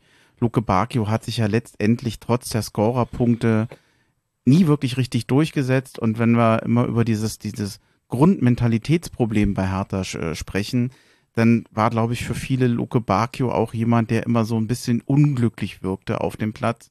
Und da, wo es wirklich darum geht, ey, beiß doch mal, tut dann irgendwas, äh, gar nicht die Körpersprache dafür hatte, wirklich mal äh, dem, dem Team zu helfen. Und deswegen, wenn ich jetzt sehe, mit äh, Iuke ist ja offensichtlich jemand gekommen für links mit sehr viel Vorschusslorbeeren, wo man sagen kann, der wird mit allergrößter Wahrscheinlichkeit sofort Stammspieler vorne links sein, leider nur für ein Jahr ausgeliehen. Maolida für mich auch ein Ersatz mit vielen Fragezeichen noch. Also die Flügel sind für mich, also wenn Ejuke verletzt ist, ich unterstelle jetzt mal, dass er ein ordentlicher links äh, äh, Flügelspieler wird links, dann das, das könnten die gleichen Probleme wieder geben wie im letzten Jahr mit äh, ähnlichen Folgen. Also ich hoffe, dass wir da noch was bekommen und ich fürchte, beim Sturm waren wir noch nicht.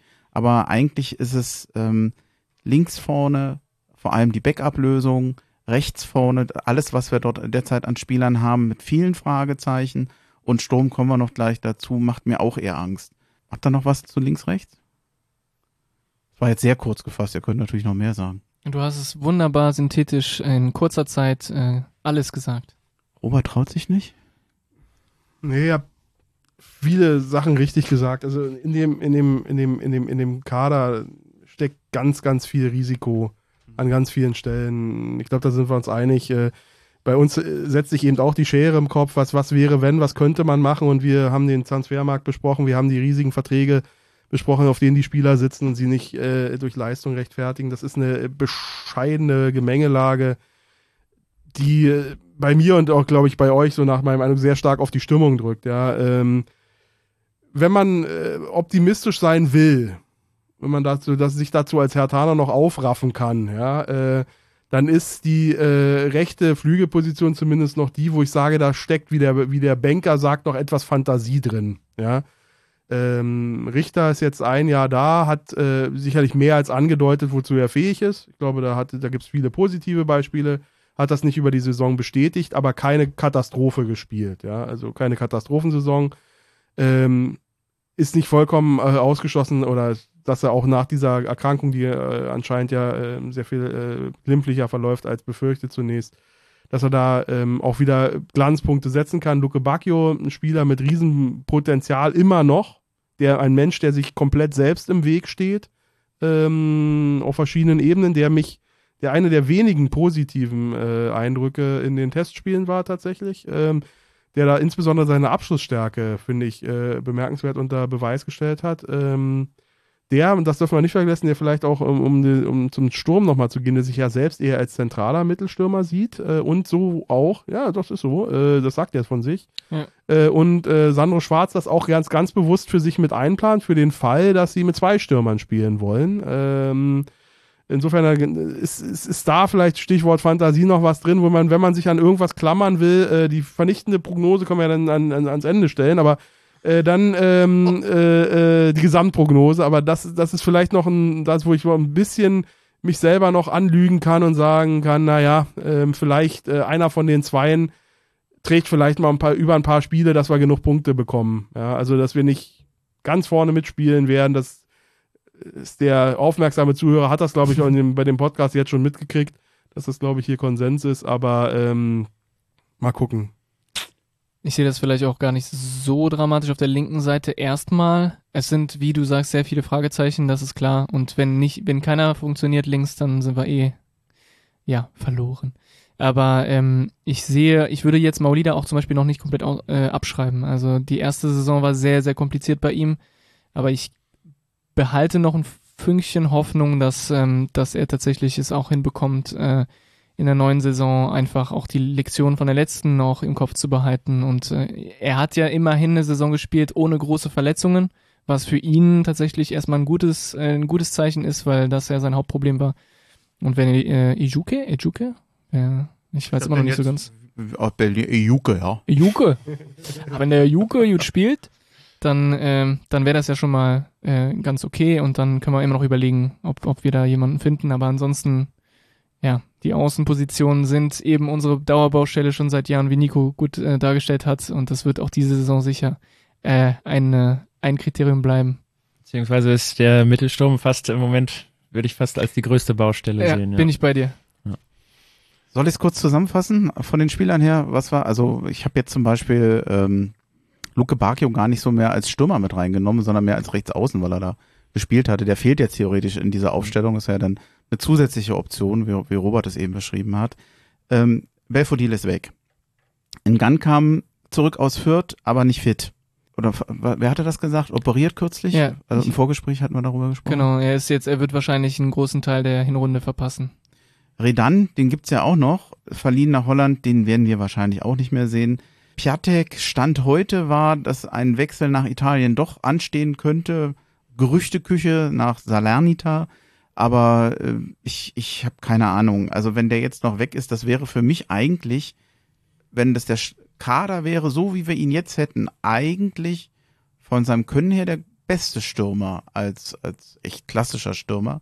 Den sehe ich noch vor Selke, aber äh, ja, okay. Also Piontek äh, wahrscheinlich weg, Selke noch da, Luca Wollschläger, oh, guter Nachwuchsstürmer, interessanter Nachwuchsstürmer, sehr groß hat schon auf sich aufmerksam gemacht. Der Richard Hunt hatten wir eben schon erwähnt. Die sind beide 19.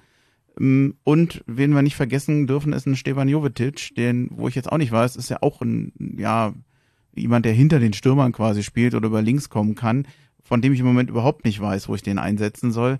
Ich weiß im Moment nicht, wie, wie dieser Sturm aussehen soll. Also so richtig überzeugend. Also der überzeugendste eigentlich aus der letzten Saison war ja noch mit Jovetic, wenn er, wenn er gesund ist Wenn, ja. Von dem, wie er sich in Italien prä präsentiert hat, wäre es Piontek, aber den, auf den können wir nicht bauen. Ja, pff, schon, schon ein bisschen dünn. Also es hinterlässt viele Fragezeichen und Sorgen. Es sei denn, ihr sagt jetzt, das ist das Jahr von Selke. ich warte noch drauf, ja. Ja, es ist, Nee, ich ja, will mich bei- ja nicht über ihn lustig machen. Bei, bei, bei Piontek ist, eine, ist denk, klar, der ist vom, vom Namen, vom Potenzial her wahrscheinlich der, der größte, aber einfach nicht in dem Preis-Leistungs-Verhältnis. Er kam ja auch in der, in der Klinsmann-Zeit. Er hat wahrscheinlich mit das höchste Gehalt in, Nee, in er hat der, das höchste Gehalt. Ähm, insofern sind wir praktisch gezwungen, den loszuwerden. Ähm, allerdings äh, von, von dem Gericht her nach Italien war sogar in der Diskussion, ob Hertha sich dann noch am Gehalt weiter beteiligt. Ähm, das wäre natürlich eine Situation, wo ich mir denke, okay, wenn wir uns das Gehalt gar nicht sparen, dann vielleicht doch lieber, teilweise, doch ja. lieber sogar bei, bei uns ähm, einsetzen. Das, das macht diese ganze Abwägung natürlich schwieriger, falls da, falls man sich da tatsächlich weiter am Gehalt beteiligen muss. Ja, bei Selke habe ich anfangs schon gesagt, die, die Hoffnung stirbt zuletzt. Ich, ich denke, dass er es grundsätzlich eigentlich immer noch in sich hat. Ähm, ich habe ihn, habe ihn vor ein paar Jahren habe ich ihn mal als, als zukünftigen Nationalspieler auch gesehen, aber ja, vom Kopf her, von den Verletzungen her, ich, ich weiß es nicht. Ähm, aber theoretisch wird es mich, glaube, habe ich den letzten, den, den letzten Glauben noch nicht verloren. Aber natürlich ist das auch wieder keine Option, auf die wir, auf die wir uns verlassen können. Genauso wenig bei Jovetic ähm, aus, aus den Fitnessgründen. Da weiß man nicht, ob er überhaupt äh, die erste Halbzeit übersteht. Ähm, böse gesagt. Ähm, insofern, ja, haben wir da ein Problem, würde ich sagen. Ich überlasse dir mal das Schlusswort. Äh, Ich, da hast du ja eine Menge vorbereitet, äh, sehe ich an deinen Augen, Chris. Stimmt gar nicht. Es wird ganz kurz bei mir. ähm, Ich glaube, es ist fast schon eine Frage des Überlebens, des wirtschaftlichen Überlebens, ähm, Piontek abzugeben. Und ähm, ich glaube, man wird sich da bis aufs Äußerste einlassen, vielleicht sogar auf Ablösen verzichten, äh, vielleicht sogar so weit gehen, teilweise noch äh, Gehalt mit äh, zu übernehmen. Man muss. Das ist so eine Belastung und wie gesagt, das wirft ein extrem schlechtes Licht auf die damals handelnden Person. Nicht, dass er, ähm, selbst wenn er jetzt eine gute Leistung gemacht hätte, ähm, ein, ein, ein Transfer in diesem, in dieser Dimension äh, von Ablöse, Handgeld und Gehalt für Hertha zu vereinbaren, ist unverantwortlich. Ja, das kann man nicht anders sagen. Und alle, die damals dran beteiligt haben, sollen sich schämen. Wirklich. Ähm, das heißt nicht, dass ich für Piontek für einen schlechten Stürmer halte. Im Gegenteil, für bestimmte Situationen ist er ein hervorragender Stürmer. Aber ich sehe nicht, dass wir ein Spiel spielen können, das Piontek hilft. Der ist ein Spieler, dem, zu dem, ist mein Eindruck, zu dem das Spiel getragen werden muss, der seine Stärken im, im, im, im, One-Touch hat, im, im im Strafraum, wo er Flanken kriegt, steile Ein Pässe. Vollstrecker. Wirklich, ja. Und die, da musst du ihn füttern. Und dann liefert er, glaube ich, auch. Und das sehe ich einfach nicht, weil das ist ja unser allergrößtes Problem. Deswegen sehe ich da eben diesen Bedarf für den Königsverkehr überhaupt erstmal in den Strafraum zu kommen. Ja. Und da hilft dir kein Strafraumstürmer, wenn du nicht im Strafraum bist. Und deswegen ist das für mich eine Frage des Überlebens, fast schon des finanziellen, ihn möglichst äh, zeitnah und zu bestmöglichen Konditionen abzugeben. Ähm, wen haben wir danach? Bei Selke habe ich die Hoffnung aufgegeben. Äh, komplett. Ähm, wir hatten hier, letztens hatten wir im Exilhertaner Podcast die Wette von den sieben Toren, der war ja etwas weniger ambitioniert als die zehn, die vollkommen surrealen zehn im Hertha-Podcast, äh, beim Hertha-Base-Podcast. Ähm, auch die hat er nicht geschafft und ähm, ich, er, er ist nicht in Balance. Äh, Ich glaube, in seinen besten Phasen war er mit sich ein Stück weit im Reinen. Und im Moment schwankt er so zwischen kompletter Übermotivation äh, und so ein bisschen Frustration. Ähm, das ist ja kein schlechtes, er will, also da habe ich keinen Zweifel dran. Das ist ein, der pure Wille, der Mann, ja. Ähm, ist, ich ich habe da die Hoffnung aufgegeben. Also ich, was wir brauchen, ist ein Spieler, der um einigermaßen unbeschadet durch die Saison zu gehen, der uns halbwegs sicher zehn Tore, um die zehn Tore liefert. Und den sehe ich im Moment nicht im Kader. Piontek, entweder weil er geht oder weil er eben, weil wir eben nicht, ihn nicht füttern können. Ich sehe es nicht bei Selke auf keinen Fall. Jovetic ist ein Mann, der sowas liefern kann, der aber zu viel verletzt ist. Er wird, wenn wir, wenn wir Glück haben, wenn er vielleicht 25 Saisonspiele macht, traue ich ihm 10 Tore zu. Ohne weiteres. Aber ich sehe nicht, dass er 25 Saisonspiele macht. Ähm, Luke Bacchio, auch wenn ich gesagt habe, er ist im zentralen Sturm eine Option. Ich glaube nicht, dass er die erste Option ist. Deswegen wird wahrscheinlich auch gleich Chris dafür argumentieren, dass der Königstransfer denn im, im Sturm passieren äh, äh, muss. Ja, ähm, auf der anderen Seite, wenn ich jetzt wüsste, wir kriegen, äh, wir, wir, können, wir, wir bauen ein System und wir äh, haben ein starkes Pressing und wir haben im, im letzten Drittel mehr Ideen und mehr Möglichkeiten in den Strafraum zu kommen, würde ich sogar noch sagen, kann man es mit den Stürmern jetzt mal Piontek ausgerechnet versuchen. Und es könnte vielleicht reichen. Aber umgekehrt, wir gehen, wir, äh, wir haben jetzt nicht einen, einen weiteren Spieler oder ein, so ein System, das uns mehr Präsenz im Strafraum und mehr gefährliche Bälle im Strafraum, dann nützt ja auch ein neuer Stürmer nicht. Deswegen vorhin mein Plädoyer für die, für die andere Prioritätensetzung. Ein bisschen Hoffnung habe ich, äh, worauf ich mich freue in der Saison, sind die jungen Spieler. Äh, Wollschläger, finde ich, hat sehr viel angedeutet, auch wenn er in Bielefeld eine sehr schlechte Entscheidung getroffen hat war er von seinem Auftreten, finde ich, sehr weit körperlich und äh, äh auch von, von vielen anderen Aspekten. Und der Deschant hat zumindest äh, Lust auf mehr gemacht. Äh, auch wenn jetzt nicht für beide wahrscheinlich Kaderplätze da sein werden. Für einen, glaube ich, werden wir regelmäßig im Kader sehen. Und da könnte ich mir vorstellen, das werden keine Leistungsträger sein, dass die die zehn Tore liefern, aber vielleicht hat der eine oder andere da eine, kann wie, wie Nankamp leider nur sehr punktuell in der äh, vorher, vorvorherigen Saison, aber doch mal äh, Highlights setzen. So, das ist so mein Gefühl mit ganz viel Skepsis, äh, was den Sturm angeht. Und jetzt das Plädoyer für den Königstransfer. Das Schlussplädoyer, bitte. Plädoyer? Ja. Äh, Schlussplädoyer, mein Plädoyer. Gott. Nee, also meine Vorredner haben ja äh, sehr, sehr gut alles beschrieben. Also habt, ihr habt wirklich alle, eigentlich die wichtigsten Punkte schon genannt, aber ich würde vielleicht noch ergänzend ähm, sagen, dass, dass natürlich Piontek im Weg steht für eine Ersatzlösung. Und das ist ja tatsächlich die Situation, in der sich Hertha befindet. Man hat wahrscheinlich auch schon, es gibt ja genug Gerüchte, ähm, Ideen und Vorstellungen, welche Spieler oder welcher Spieler tatsächlich kommen könnte zu Hertha, äh, um diese Position eben ähm, im, im System von Schwarz, ähm, ja, sag ich mal, passend auch äh, zu spielen. Allerdings, solange du Piontek hast, solange du sein Gehalt hast und solange du auch nicht die keine Ablöse bekommst für ihn, weil das ist natürlich auch ein, ein Problem, ähm, kannst du dir natürlich keinen Stürmer holen. Also wenn man jetzt irgendwie die Gerüchte um Ajok hört und ich will gar nicht drauf eingehen, aber da werden ja Summen genannt, 15 Millionen soll der kosten. Wie soll denn Hertha sowas finanzieren? Das ist doch einfach unmöglich. Und deswegen, solange Piontek bei uns spielt und nicht abgegeben werden kann, da wird auch kein neuer Stürmer kommen. Und dann muss Hertha mit Piontek irgendwie spielen und gucken, dass, dass das funktioniert. Und da bin ich sehr, sehr skeptisch.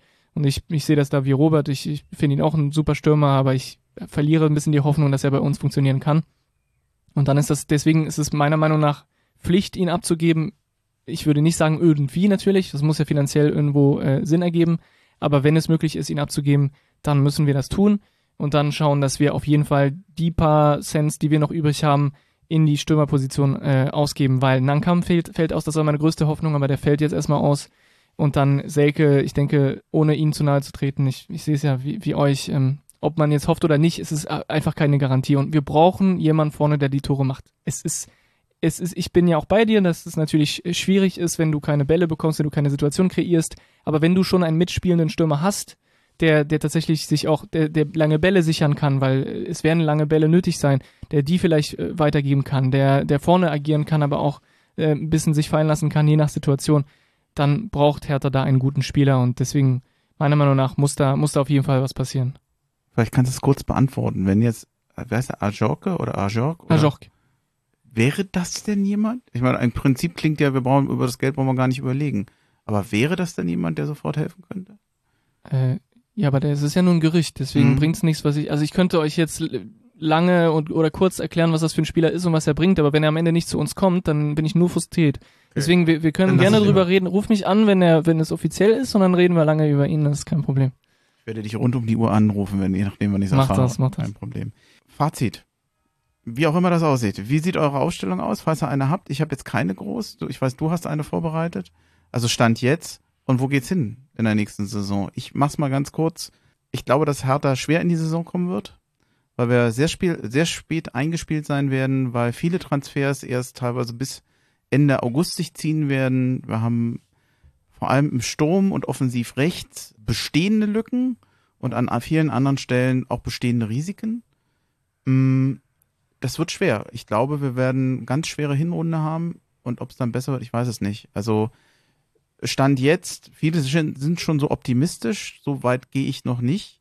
Äh, also ich sehe uns erstmal schon eher in der unteren Tabellenhälfte und wäre Glück, wenn wir im unteren Mittelfeld landen würden. Habe ich gesagt, es wäre Glück oder wir hätten Glück? Ja, also wir hätten Glück, wenn wir im unteren Mittelfeld wären.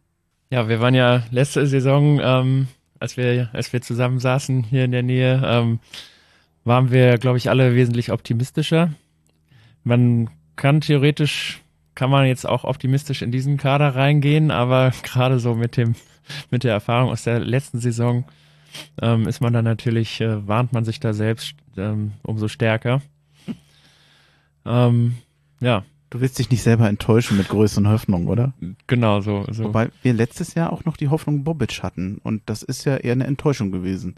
Also da, ja. da kam, glaube ich, auch unser Optimismus her ja. und der ist weg. Das, das kann man auf jeden Fall nochmal festhalten. Ähm, ähm, diese Saison könnte die Hoffnung schwarz sein, natürlich. Ja, stimmt. Ähm, ich bin, da bin ich tatsächlich ähm, relativ optimistisch jetzt erstmal. Aber das wird sich auch zeigen. Ne? Es kann, kann auch alles wieder komplett schief gehen. Ja, vielleicht mache ich weiter, dann kannst du das äh, Schlusswort äh, machen. Also ich bin, ich, ich sehe es ja ähnlich wie du. Ich, ich würde es gerne optimistisch sehen. Und wenn ich es optimistisch sehe, dann sehe ich, dass wir es schaffen mit dem Klassenerhalt. Aber ich habe nicht genug Kreativität, um mir auszudenken, wie wir es schaffen könnten, äh, irgendwie oben anzugreifen oder obere Tabellenmittelfeld, äh, Mittelfeld der Tabelle oder sowas. Das, das kann ich mir nicht vorstellen. Deswegen, ich glaube, es wird um, um ab Spieltag eins um Klassenerhalt gehen und nur um den Klassenerhalt. Und je früher wir den erreichen, desto besser ist die Saison gelaufen. Und ich denke, das ist auch ein ganz, es könnte auch ein positiver Push sein für uns, ähm, diese ganzen Erwartungen, irgendwie Ambitionen, die kann man ja jetzt komplett in die Tonne kloppen. Wir haben weder das Geld noch den Kader, um irgendwas, äh, irgendwas Großes zu erreichen. Und deswegen geht es jetzt wirklich darum, etwas langsam wieder aufzubauen ähm, und, und kleinere Brötchen zu backen. Und dann ist, denke ich mal, gut, wenn wir schon von vornherein wissen, Leute, es wird nicht um irgendwelche, äh, oh, vielleicht kommen wir noch in die Europa League. Wenn wir, nein, wir werden versuchen, drin zu bleiben in der Liga. Es wird schwer genug. Und wenn wir das schaffen, haben wir eine sehr erfolgreiche Saison gespielt. Und äh, vielleicht kurz, also ich habe mir eine Ausstellung überlegt, das ist aber natürlich Schwachsinn, das ist viel Spekulation. Aber ich denke, so ein paar, ein paar Positionen haben wir ja schon, äh, ich werde jetzt nicht lange drüber reden, wir haben es ja schon. Bin erstmal dankbar, dass du eine hast, aber trotzdem. Ja, ich habe meine äh, Hausaufgaben gemacht, natürlich. Also ich habe ich hab Christensen im Tor natürlich, ich habe eine Viererkette, weil wir wissen, wir werden mit einer Viererkette spielen. Plattenhardt als Kapitän äh, habe ich erstmal auf links äh, als Stamm gesetzt, dann Kempf, dann habe ich Boyata slash Uremovic, je nachdem, wie sich das äh, von der Transferperiode äh, ergibt.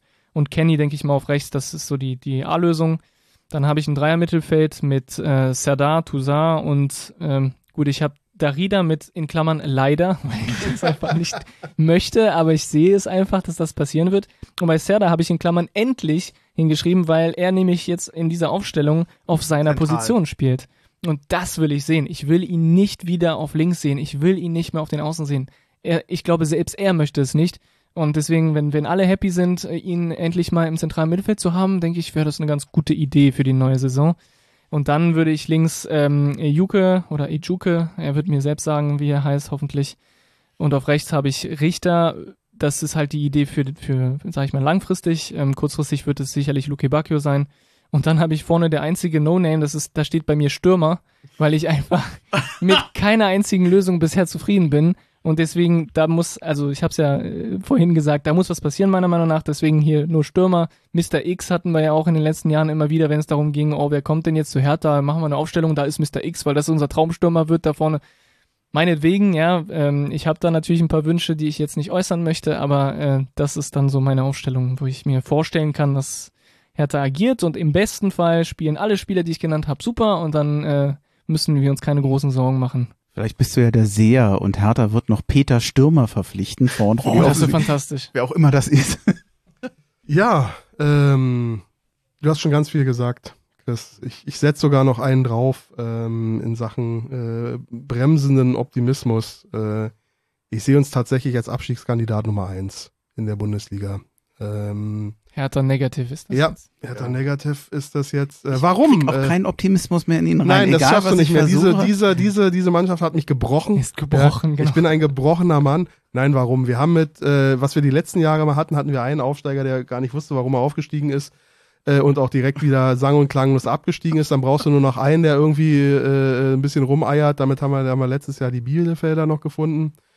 Wer soll diese Rollen nächstes Jahr spielen? Ähm, wir haben mit Schalke und äh, Bremen zwei äh, große Traditionsvereine äh, mit vollen Stadien, was eine Menge ausmacht, äh, mit einer mit Euphorie, äh, mit gewachsenen Mannschaften. Äh, die sind nicht überragend, ich glaube nicht, dass sie jetzt durchmarschieren werden, aber die, glaube ich, eine sehr gute Chance sich ausrechnen können auf den Klassenhalt. Wir haben andere Abstiegskandidaten wie Augsburg, äh, Bochum, Stuttgart, die ähm, sich durch durchaus als gefestigt, die ich als gefestigte Mannschaften bezeichnen würde. Und das ist ein Wort, das ich nicht auf Hertha BSC anwenden möchte. Wir sind ein, ein Verein, der ganze Verein ist in einem extremen Umbruch und die Mannschaft ist in, seit mehreren Jahren in einem extremen Umbruch. Äh, wir haben die vielen Fragezeichen, die vielen Risiken ähm, angesprochen äh, im Podcast und ich hatte auch überlegt, was sage ich das jetzt, was ich mir schon vorher, gebe ich zu, zurechtgelegt hatte.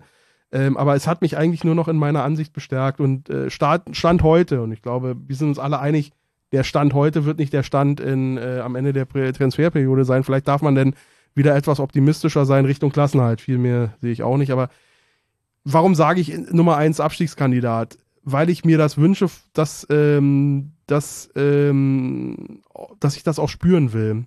Ich will, dass diese Mannschaft vom ersten Tag an kratzt, beißt, spuckt, sich wirft in jeden Ball und kämpft bis zum Umfallen, ja, weil das ist unsere einzige Chance, ja. Ähm, weg von dieser, von dieser Wolke, wir haben ja so viel Qualität und das sind ja so viele tolle Spieler. Nein, haben wir nicht. Ja, und das sagt uns der Transfermarkt in einer brutalen Deutlichkeit, dass wir die eben nicht haben, die Qualität im Kader, sondern das müssen wir eben ähm, durch andere Qualitäten, die das Team bis jetzt die letzten Jahre hat vermissen lassen, ausgleichen. Ich glaube, das ist auch eine klare Strategie, die auch Bobic jetzt vielleicht nicht so brutal wie ich aber glaube ich in der Tendenz auch schon so klar formuliert hat und weiter den Umbau der Mannschaft in diese Richtung betreiben. Und dafür wünschen wir ihm, glaube ich, ein glücklicheres Händchen als bisher.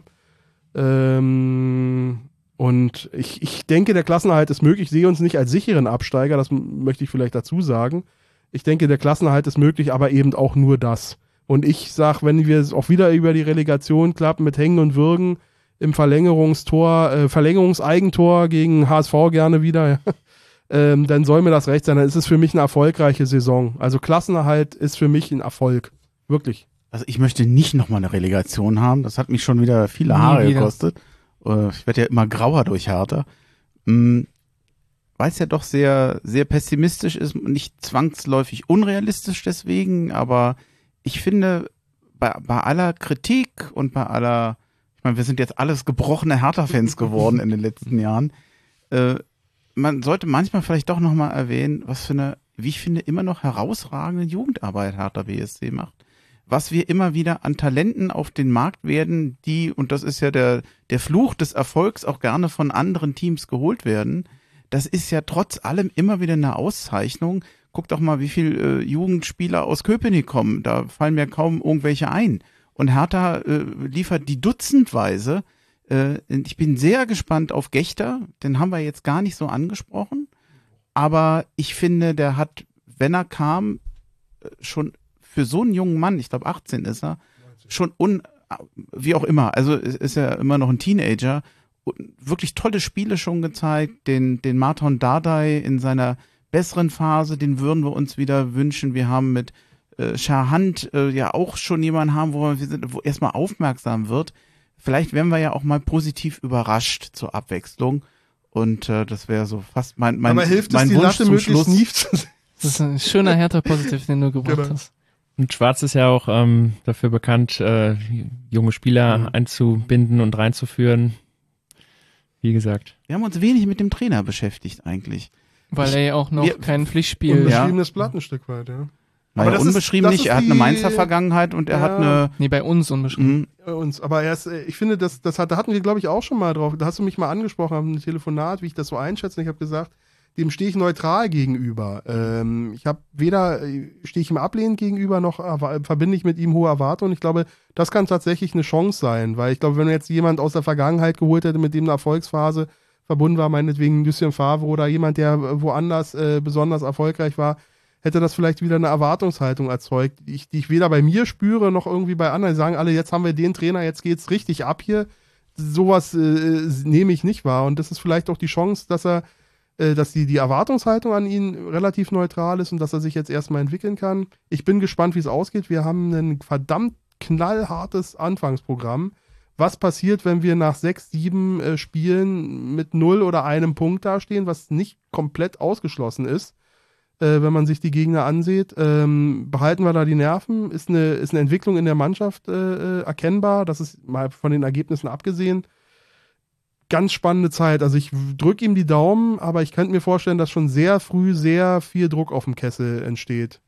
Das kann sein, aber ich kann mir nicht vorstellen, dass irgendjemand aus dem Verein ihn so schnell gleich äh, fallen lassen würde. Also, äh, na. Das ist immer noch härter, ne? Ich meine, wir, wir spekulieren, aber ich was. Klar. Ich meine, ich, ich war jetzt nur an diesen wenigen Trainingstagen da mal vor Ort in Berlin, weiß seitdem auch, warum es sich eigentlich gar nicht so groß lohnt, mal zum Training zu gehen. Man man sieht so wenig, man kann so wenig machen. Ich war ein bisschen enttäuscht. Ich war noch nie in Berlin beim Training. Echt? Nein. Ich fand das immer super unterhaltsam, ehrlich gesagt. Das äh, Trainingslager ja, aber ähm, naja gut, dann waren die teilweise auf dem zweiten Trainingsplatz dahinter. Ach also so, die waren ja. dann 100 Meter dahinter und sind auf dem Hügel gelaufen und du siehst das von ganz weit entfernt. Mein Vater, der ist schon älter, der ist 78, der wusste teilweise nicht, wo er sich da hinsetzen sollte und äh, konnte nichts sehen, weil es zu weit weg war. Und dann gehst du da halt einmal hin und dann war's das. Dann gehst du da nicht wieder hin, dann lässt es halt. Es ist aber auch ähm, ein Unterschied, ob du ein Training in der Vorbereitung dir anguckst oder zwischen zwei Pflichtspielen, weil ich glaube, da, das ist schon ein bisschen interessanter. In der Vorbereitung ist ja auch ein mega Augenmerk mit Fitness und, und Laufen und Kondition und so weiter. Und das ist natürlich nicht so spannend zuzuschauen. Also ich mag es auch nicht bei Hertha TV stundenlang zuzusehen, wie die da in den, in den Kreis laufen. Das interessiert mich nicht. Ähm, aber es gibt natürlich auch, wenn vor allem, wenn die jetzt irgendwie Spielsituationen machen, äh, da auch die einzelnen Spieler auch zu beobachten, wo du dich auch ein bisschen fokussieren kannst und sagen, okay, den, auf den möchte ich mir ein bisschen angucken. Ähm, das ist, finde ich, sehr spannend. Also da, dafür gehe ich gerne zum Hertha-Training. Geht das denn noch? Ich dachte, die haben sich jetzt ein bisschen mehr zurückgezogen oder kann man das ist das nee, noch also äh, einsehbar? Noch. Also so an dem Tag, wo ich es war, ist so, du hast ja so diese, diese Hauptstraße, das ist ja ein riesiges, riesiges Gelände da, das ist ja wirklich Wahnsinn. Und ähm, da sind dann halt diese großen Netze oder so, dass die Bälle da nicht rüberfliegen. Und von dieser Seite kannst du gucken. Linke Hand, die linke Seite, die ist komplett zu, da kannst du nicht.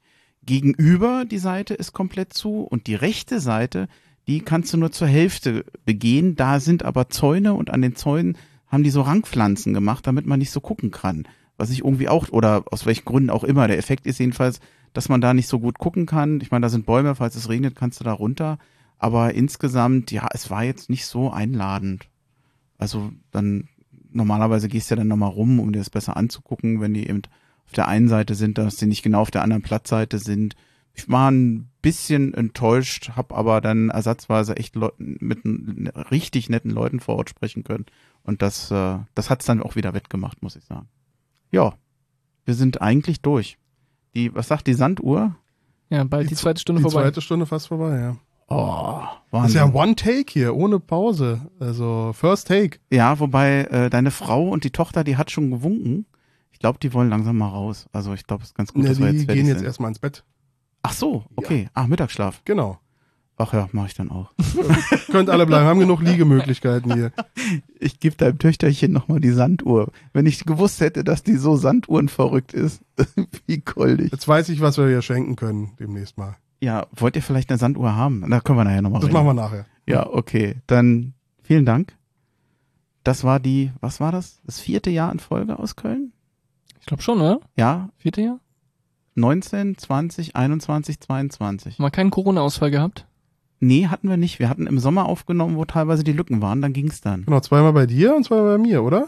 Ja. Genau. Ja, ist eine schöne Tradition geworden. Finde ich ja. wunderschön, ja. ja. Ich freue mich aufs nächste Jahr, wo auch immer es ist. Und nochmal vielen Dank vor allem an euch, dass wir das hier auch ja immer machen konnten. Ist ja auch nicht ja, danke, Robert. Ja, gerne. Danke. Sehr willkommen. Und auch für den weiten Weg. Äh, ja, also ich finde 75 danke. Kilometer ist schon, ist schon ordentlich. Ja. Äh, ich hatte dich, den Tag war ich ja noch in Erkrath. Ich war in deiner Nähe, aber ich habe dich nicht mehr erreicht. Ja, gestern Abend bin ich äh, fremd gegangen. Ich war bei der Fortuna. Ich habe mich so gefreut, oh. dass wir mit Hertha dieses äh, Jahr dort nicht hin müssen, dass ich es mir mal ganz entspannt ähm, neutral anschauen konnte. Hat sich's gelohnt? Oh, war tatsächlich ein ganz nettes Spielchen. War wenigstens äh, schönes Wetter. War, ich muss zugeben, na, nach vorne rein kamen fast mehr Angriffe, als ich so in der Regel bei Hertha sehe. der tut weh. Hat, hat Düsseldorf verloren? Düsseldorf hat äh, gewonnen. Und sind Tabellenführer, glaube ich. Sechs Punkte, glaube ich. Ja, dann hat sich das nicht gelohnt. Ja. Dieser Beef hält nach, ne, dieses Relegationsspiel. Ja, ich bin da, im Fußball bin ich sehr nachtragend. Ich, ich bin der Einzige, der da entspannt ist. Habe ich den Eindruck. Was, was Düsseldorf angeht? Ja, Ich total. war ja positiv, erinnerst du dich? Ich, das ist ja eines meiner positiven Erinnerungen, auch wenn Ja. ich, ich war ja im Stadion Das, seinerzeit. das, äh, das verstehe ich bis heute nicht. Ich akzeptiere es, aber ich kann es nicht nachvollziehen. Ich, äh, es geht um anderes. Man muss auch verlieren können, das gehört zum Sport dazu. Das stimmt. Aber das Ja. können wir sehr gut. wir haben Übung. Okay, dann war's das. Vielen Dank und ich sage einfach Hau hin in die Runde. Hau hin. Ahoi. Ahoi.